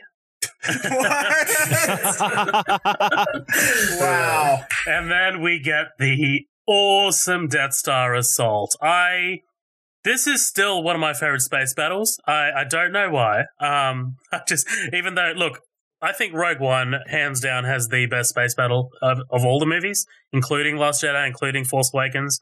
Um, but there's just something about the trench run for me that just clinches it, man. Like I love that they've got this one sort of like um one goal, one objective, and there's just the stakes just keep getting higher and higher because you know we've been told that they've got 30 minutes till the the Death Star um, orbits around the planet. Uh, it's just oh, I love it, man. I just I fucking love it. What makes a Star Wars film to me, um, and this film is what started it, and it, and I love it when films do this too. So in the big climactic battle, the war at the end is like we have to do this one objective. You guys go this, you dudes do that, but we're all trying to do the same thing. And like they they do something similar in like the other Star Wars movies, but it wasn't until like episode one where I saw a unique take on that, where it's like, okay, you guys are in space, but we're trying to invade the castle down here. And other films have done that too, like Guardians of Galaxy, especially the second one. Oh no, sorry, the first. Actually, both of them. They have like their little space battle too. Like the Street Fighter movie tries to be Star Wars for the last twenty minutes. Like, um, I just love those type of scenes, man. Like it's the the stakes and the impact and the epicness is just like unrivaled. It just it surely beats like a typical end of a film where it's like we're just fighting the bad guy to win. This is like no, we're trying to stop something, and it's a whole all out war with multiple objectives. We all got to like do the same. That's so cool, man. I love it. But that that being said, this is another. This is one of the only moments where I prefer um, sort of Empire the way Empire did it over this because Empire is such a quiet and depressing and dark ending and it's totally not what Star Wars is known for. It's not this like massive uh, battle sequence at the end. It's just so personal. It starts off massive with Hoth and then Yeah. it gets smaller and smaller in scope as we go, but it gets more and more personal whereas like whereas this movie is the opposite. The thing is, and this, I don't want to shit on Empire too much because I think the reason people like it so much is one, the twist and the fact that the ending is so different. Um, like everyone always says, this is the Empire of the trilogy. Like there's so many franchises who say that. But like the weird thing with Empire is the There's way it's lot more in structured. It's like a TV show. Like everyone goes on their separate paths and have their own little B stories and stuff. Like this is a bit more centralized and more, you know, standard. What do you guys think that, uh, Danny? What, what do you think about that? About that? About about Empire's sort of like quiet and deliberate and personal ending versus something as bombastic as this. Um, I I kind of think that's the only way that that movie kind of gets sold, right? Because you're still reeling from having one of the biggest reveals, like in cinema history, happen like whatever, like ten minutes or five minutes before that, right? Um, so I don't think it's supposed to have like a oh, it's okay, everything's going to be all right ending to it. I think that was kind of what everybody was expecting. So part of that movie being so stark for the time was that they didn't bother like uh, meeting the audience halfway and trying to have like this great happy ending the way that all these other ones do because it's just setting up for Return of the Jedi to be like that much more glorious. And like I I know people like we talked about in the last episode, uh, we talked about this where uh, we talked about our favorite movies and people said that they really loved Return of the Jedi because of how well like Empire set it up. So I think that it functions better as a whole trilogy because it ends that way. Yeah, I agree. Colin, I don't give a fuck, dude. No, I'm just kidding. Um, you're talking about the bombastic ending of this versus the personal, smaller Yeah. story of Yeah. Empire, right? Yeah. Um, Glad to know you're still with us, bro. Thanks. yeah, no. I um man, that's tricky because I do like, you know, I like myself a space battle. I, I like seeing this because ultimately what happens between Luke and Vader and, you know, the and and the Emperor and stuff like that will affect everything in this big bombastic kind of way. Um so I'm I, honestly I'm kind of at a at a loss between it. I don't mind like seeing a one-on-one battle and seeing that kind of like more personal story. I'm usually actually more keen for those kind of things, but I um I I think that in this case because we we haven't started it's too soon to start really digging into Luke. So we kind of need to just keep the world open before we start just like hammering in on him and, and really make him the main character. Well, if I can just also just jump in and say, here's an easy answer. Jedi does both in a way. Like they have the bombastic attack, but they also have the personal shit as well. Just I think maybe Yeah, why I true. liked it so much. Yeah, that kid. that works. That works well. Um, It's a good way to end a trilogy. it, it it is. Yeah, for sure. Um, but yeah, man, Death Star Assault, Red Five standing by. I am not going to mention the Rogue One sort of connections anymore because there are so many here. Um, but you know, there are some great, great stuff um, that Rogue One pulls off and adds a lot to this sequence. Um, dude, Porkins, I was Yeah, about to say That's offensive. Porkins, man. Uh, the fucking Blue Harvest. isn't it like he's so isn't it like he's so fat it's like dragging on the ground? it's dra- it's dragging on the ground. He's got like food in the cockpit and shit. But it's like it's this running joke because like I remember um what's the what's the second one? Is it something something dark side? Is that it? Yeah. Yeah. So it's something something dark side No, where that's the third one.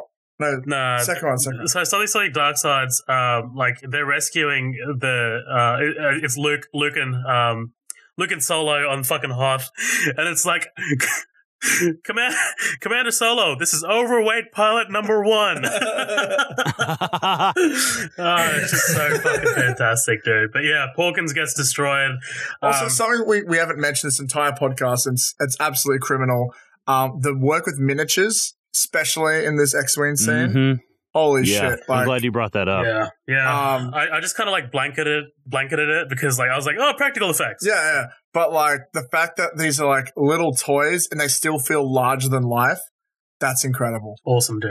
And the Well, way they move and this is a fucking this is a fucking ping pong table that they're just doing runs by and on a golf cart. Like that's all they're doing. They're just like on a golf cart driving by, and uh, occasionally they're setting off firecrackers for like explosions and shit. I'm like, wow, Wait, that what? is Really? fucking crazy. Yeah, yeah. Like there's you can watch the behind the scenes making of it, and there's parts where. And not when they're down in the trenches and everything's like flying by, but like as they're kind of doing like these overhead views and you're seeing these explosions, you can watch behind the scenes stuff of like um oh god i said the cinematographer's name earlier but i can't remember he's sitting on the back of a golf cart as somebody drives by at, like a medium speed and he's just filming these little explosions going off on a it's like a it's like a ping pong table with, with this with this thing built on top of it i'm like wow that's fucking awesome dude God, that's incredible. you just man. see Ant Man running by. Oh, hey, I'm on my way to Thanos' ass. uh, all right, yeah. So, man, it, this this battle essentially comes down to Luke making the trench run, uh, and Vader chasing him with the two Tie fighters, and out streaking out of the sun comes fucking our hero, secondary hero, Han Solo. You Fuck yeah, man. I, this is my biggest fist pump moment in the movie, man. You're all clear, kid. Now let's blow this thing and go home. And um, you got John Williams' score, like, doing the dun dun dun dun dun dun. And it's just like missiles go in and they fucking fly away and boom. time out. We have not spent enough time talking about John Williams, so just to make up for it, I'm just going to do this for like a, a few seconds.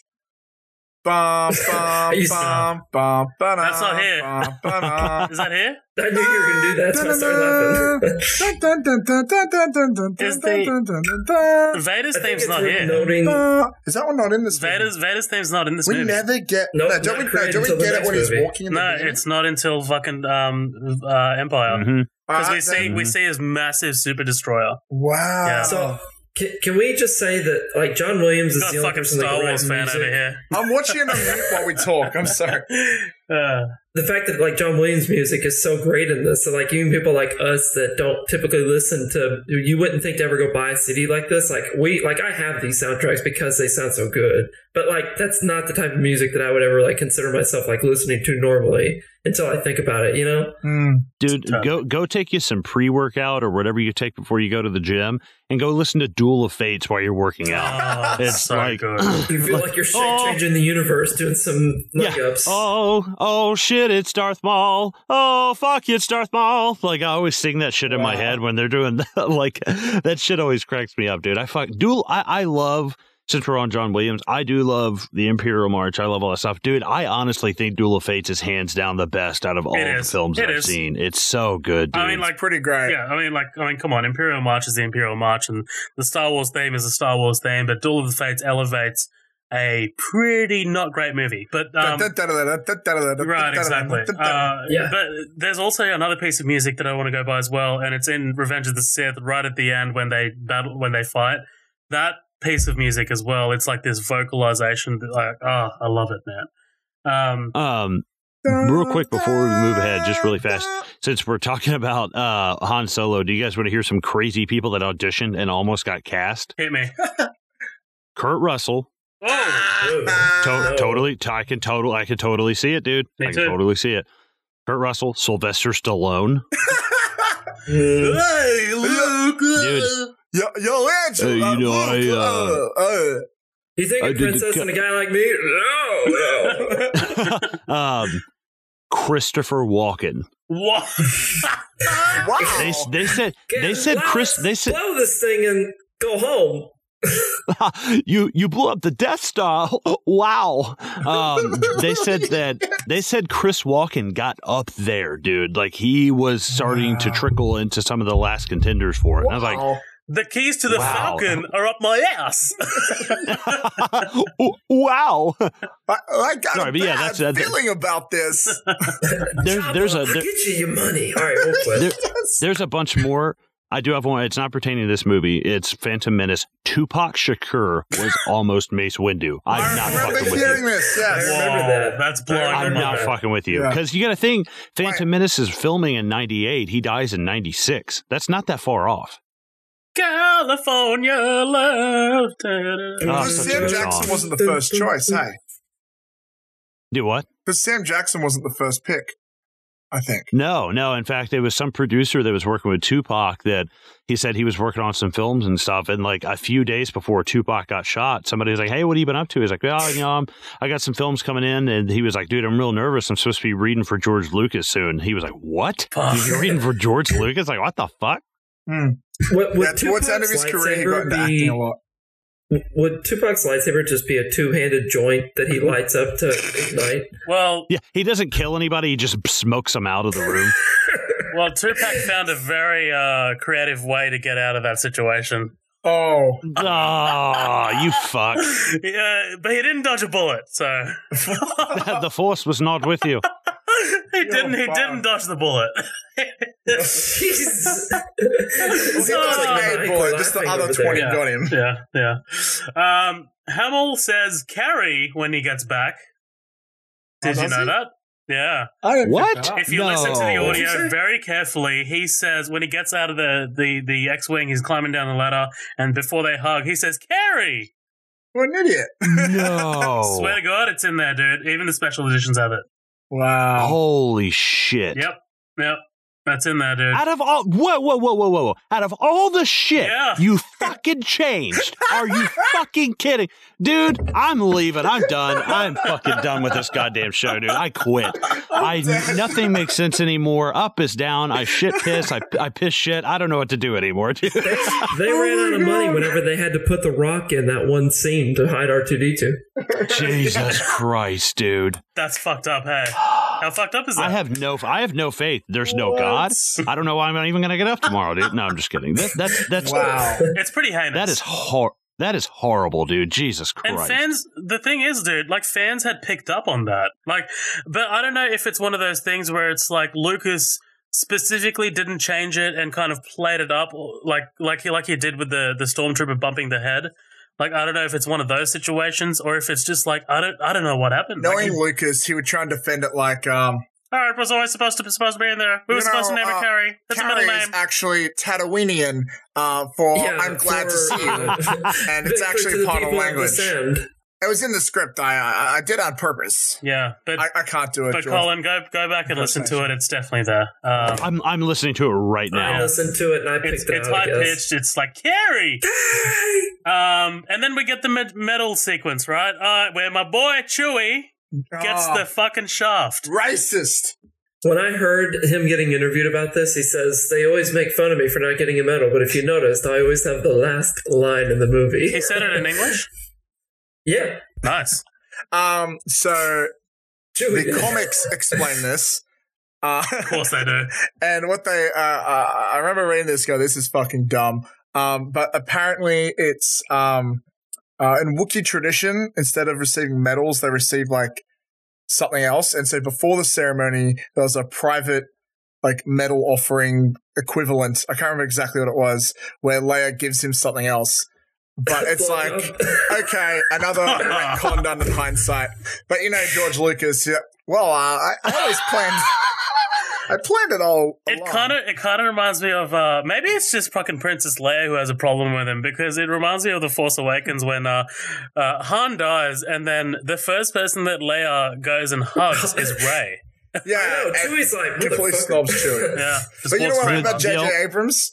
Rather than George Lucas, he owned up to that. Someone called him out on that on Twitter, and JJ's like, "Oh yeah, I didn't notice that. I forgot." Yeah, dude one one thing that i'm thinking now is during the award ceremony if like you know because we're obviously insinuating that that leia performed fellatio on chewie What? and like as as as everyone's walking down the thing she just she's just like p- p- and like picks a hair out of her mouth You're disgusting.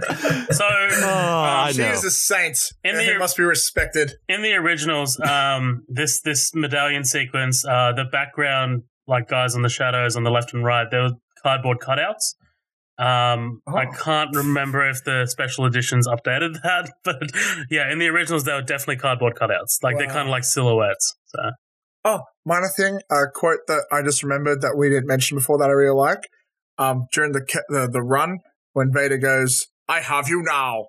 I always thought that was cool. it's awesome. Yeah. Yeah. He's he's doing like he's fixing the dials on his like tie interceptor. Is he? Yeah. Um, Matt, when you were talking about soundboards that had sound effects for faces, I think that Yeah. was like a young toy quote thing that always was associated with Darth Vader. Was he would, Oh. one of the variations of the sound would be "I have you now." Absolutely. that's Guys, that's Star Wars Episode 4 A New Hope. Episode 100 of Midnight Double Feature. Fucking awesome. Congratulations to you guys, so Evan Colin. I think Matt jumped in there pretty early on, is still, but you know, way to go, you guys. Been Dude, with us for have you now 50 episodes. oh go ahead matt yeah. Well, I mean, like, you guys, I mean, you guys are just as much as a part of Midnight Double Fe- Feature as we are, man. Like, I mean, this this is totally um this has totally been a group effort um and, and you know well i guess colin and i did start this thing i mean like it's it's tough to look at it that way anymore because you guys have just such great creative input um, Danny, you're always like stoking the community, which is fantastic. Matt, you're always on our upcoming attractions episode. Um, you love arguing with me, which is which I love to do as well. So it's fantastic. Um, you're always doing our um, visuals as well, like the you know the our birthday graphic and our graphic for this, which was great on socials. Um, and Colin, thank you so much for being my co-host, my friend. Love you, dude. Yeah, absolutely. I, I I I still remember in a long a long time ago in a galaxy far far now. Um, I can still remember. Didn't know who Zoheb was. Just knew him from you know LSG and some podcasts that we liked. And I was like, I don't know who this fucking guy is. I mean, he could be a he could be a pervert for all I know. I have no fucking clue who this Oh, I guy am. is. But yeah, no, for sure. Um, but like in the best kind of way. Um, but I'm glad I'm glad I took a chance. I was like, dude, this guy always posts really cool reviews. He's got a positive attitude.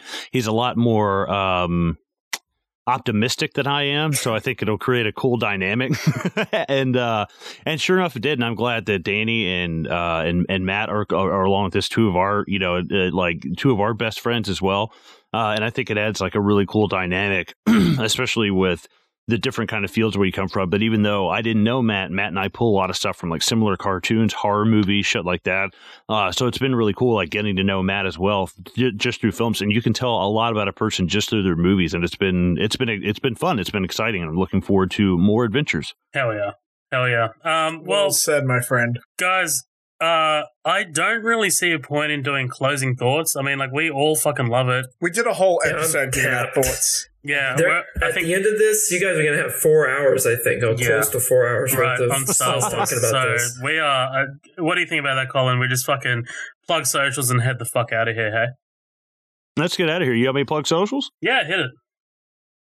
Guys, if you want to find us, you can always go on Facebook, uh, Midnight Double Feature. We have the group uh, that's connected with that uh, called the After Party. Everybody's invited.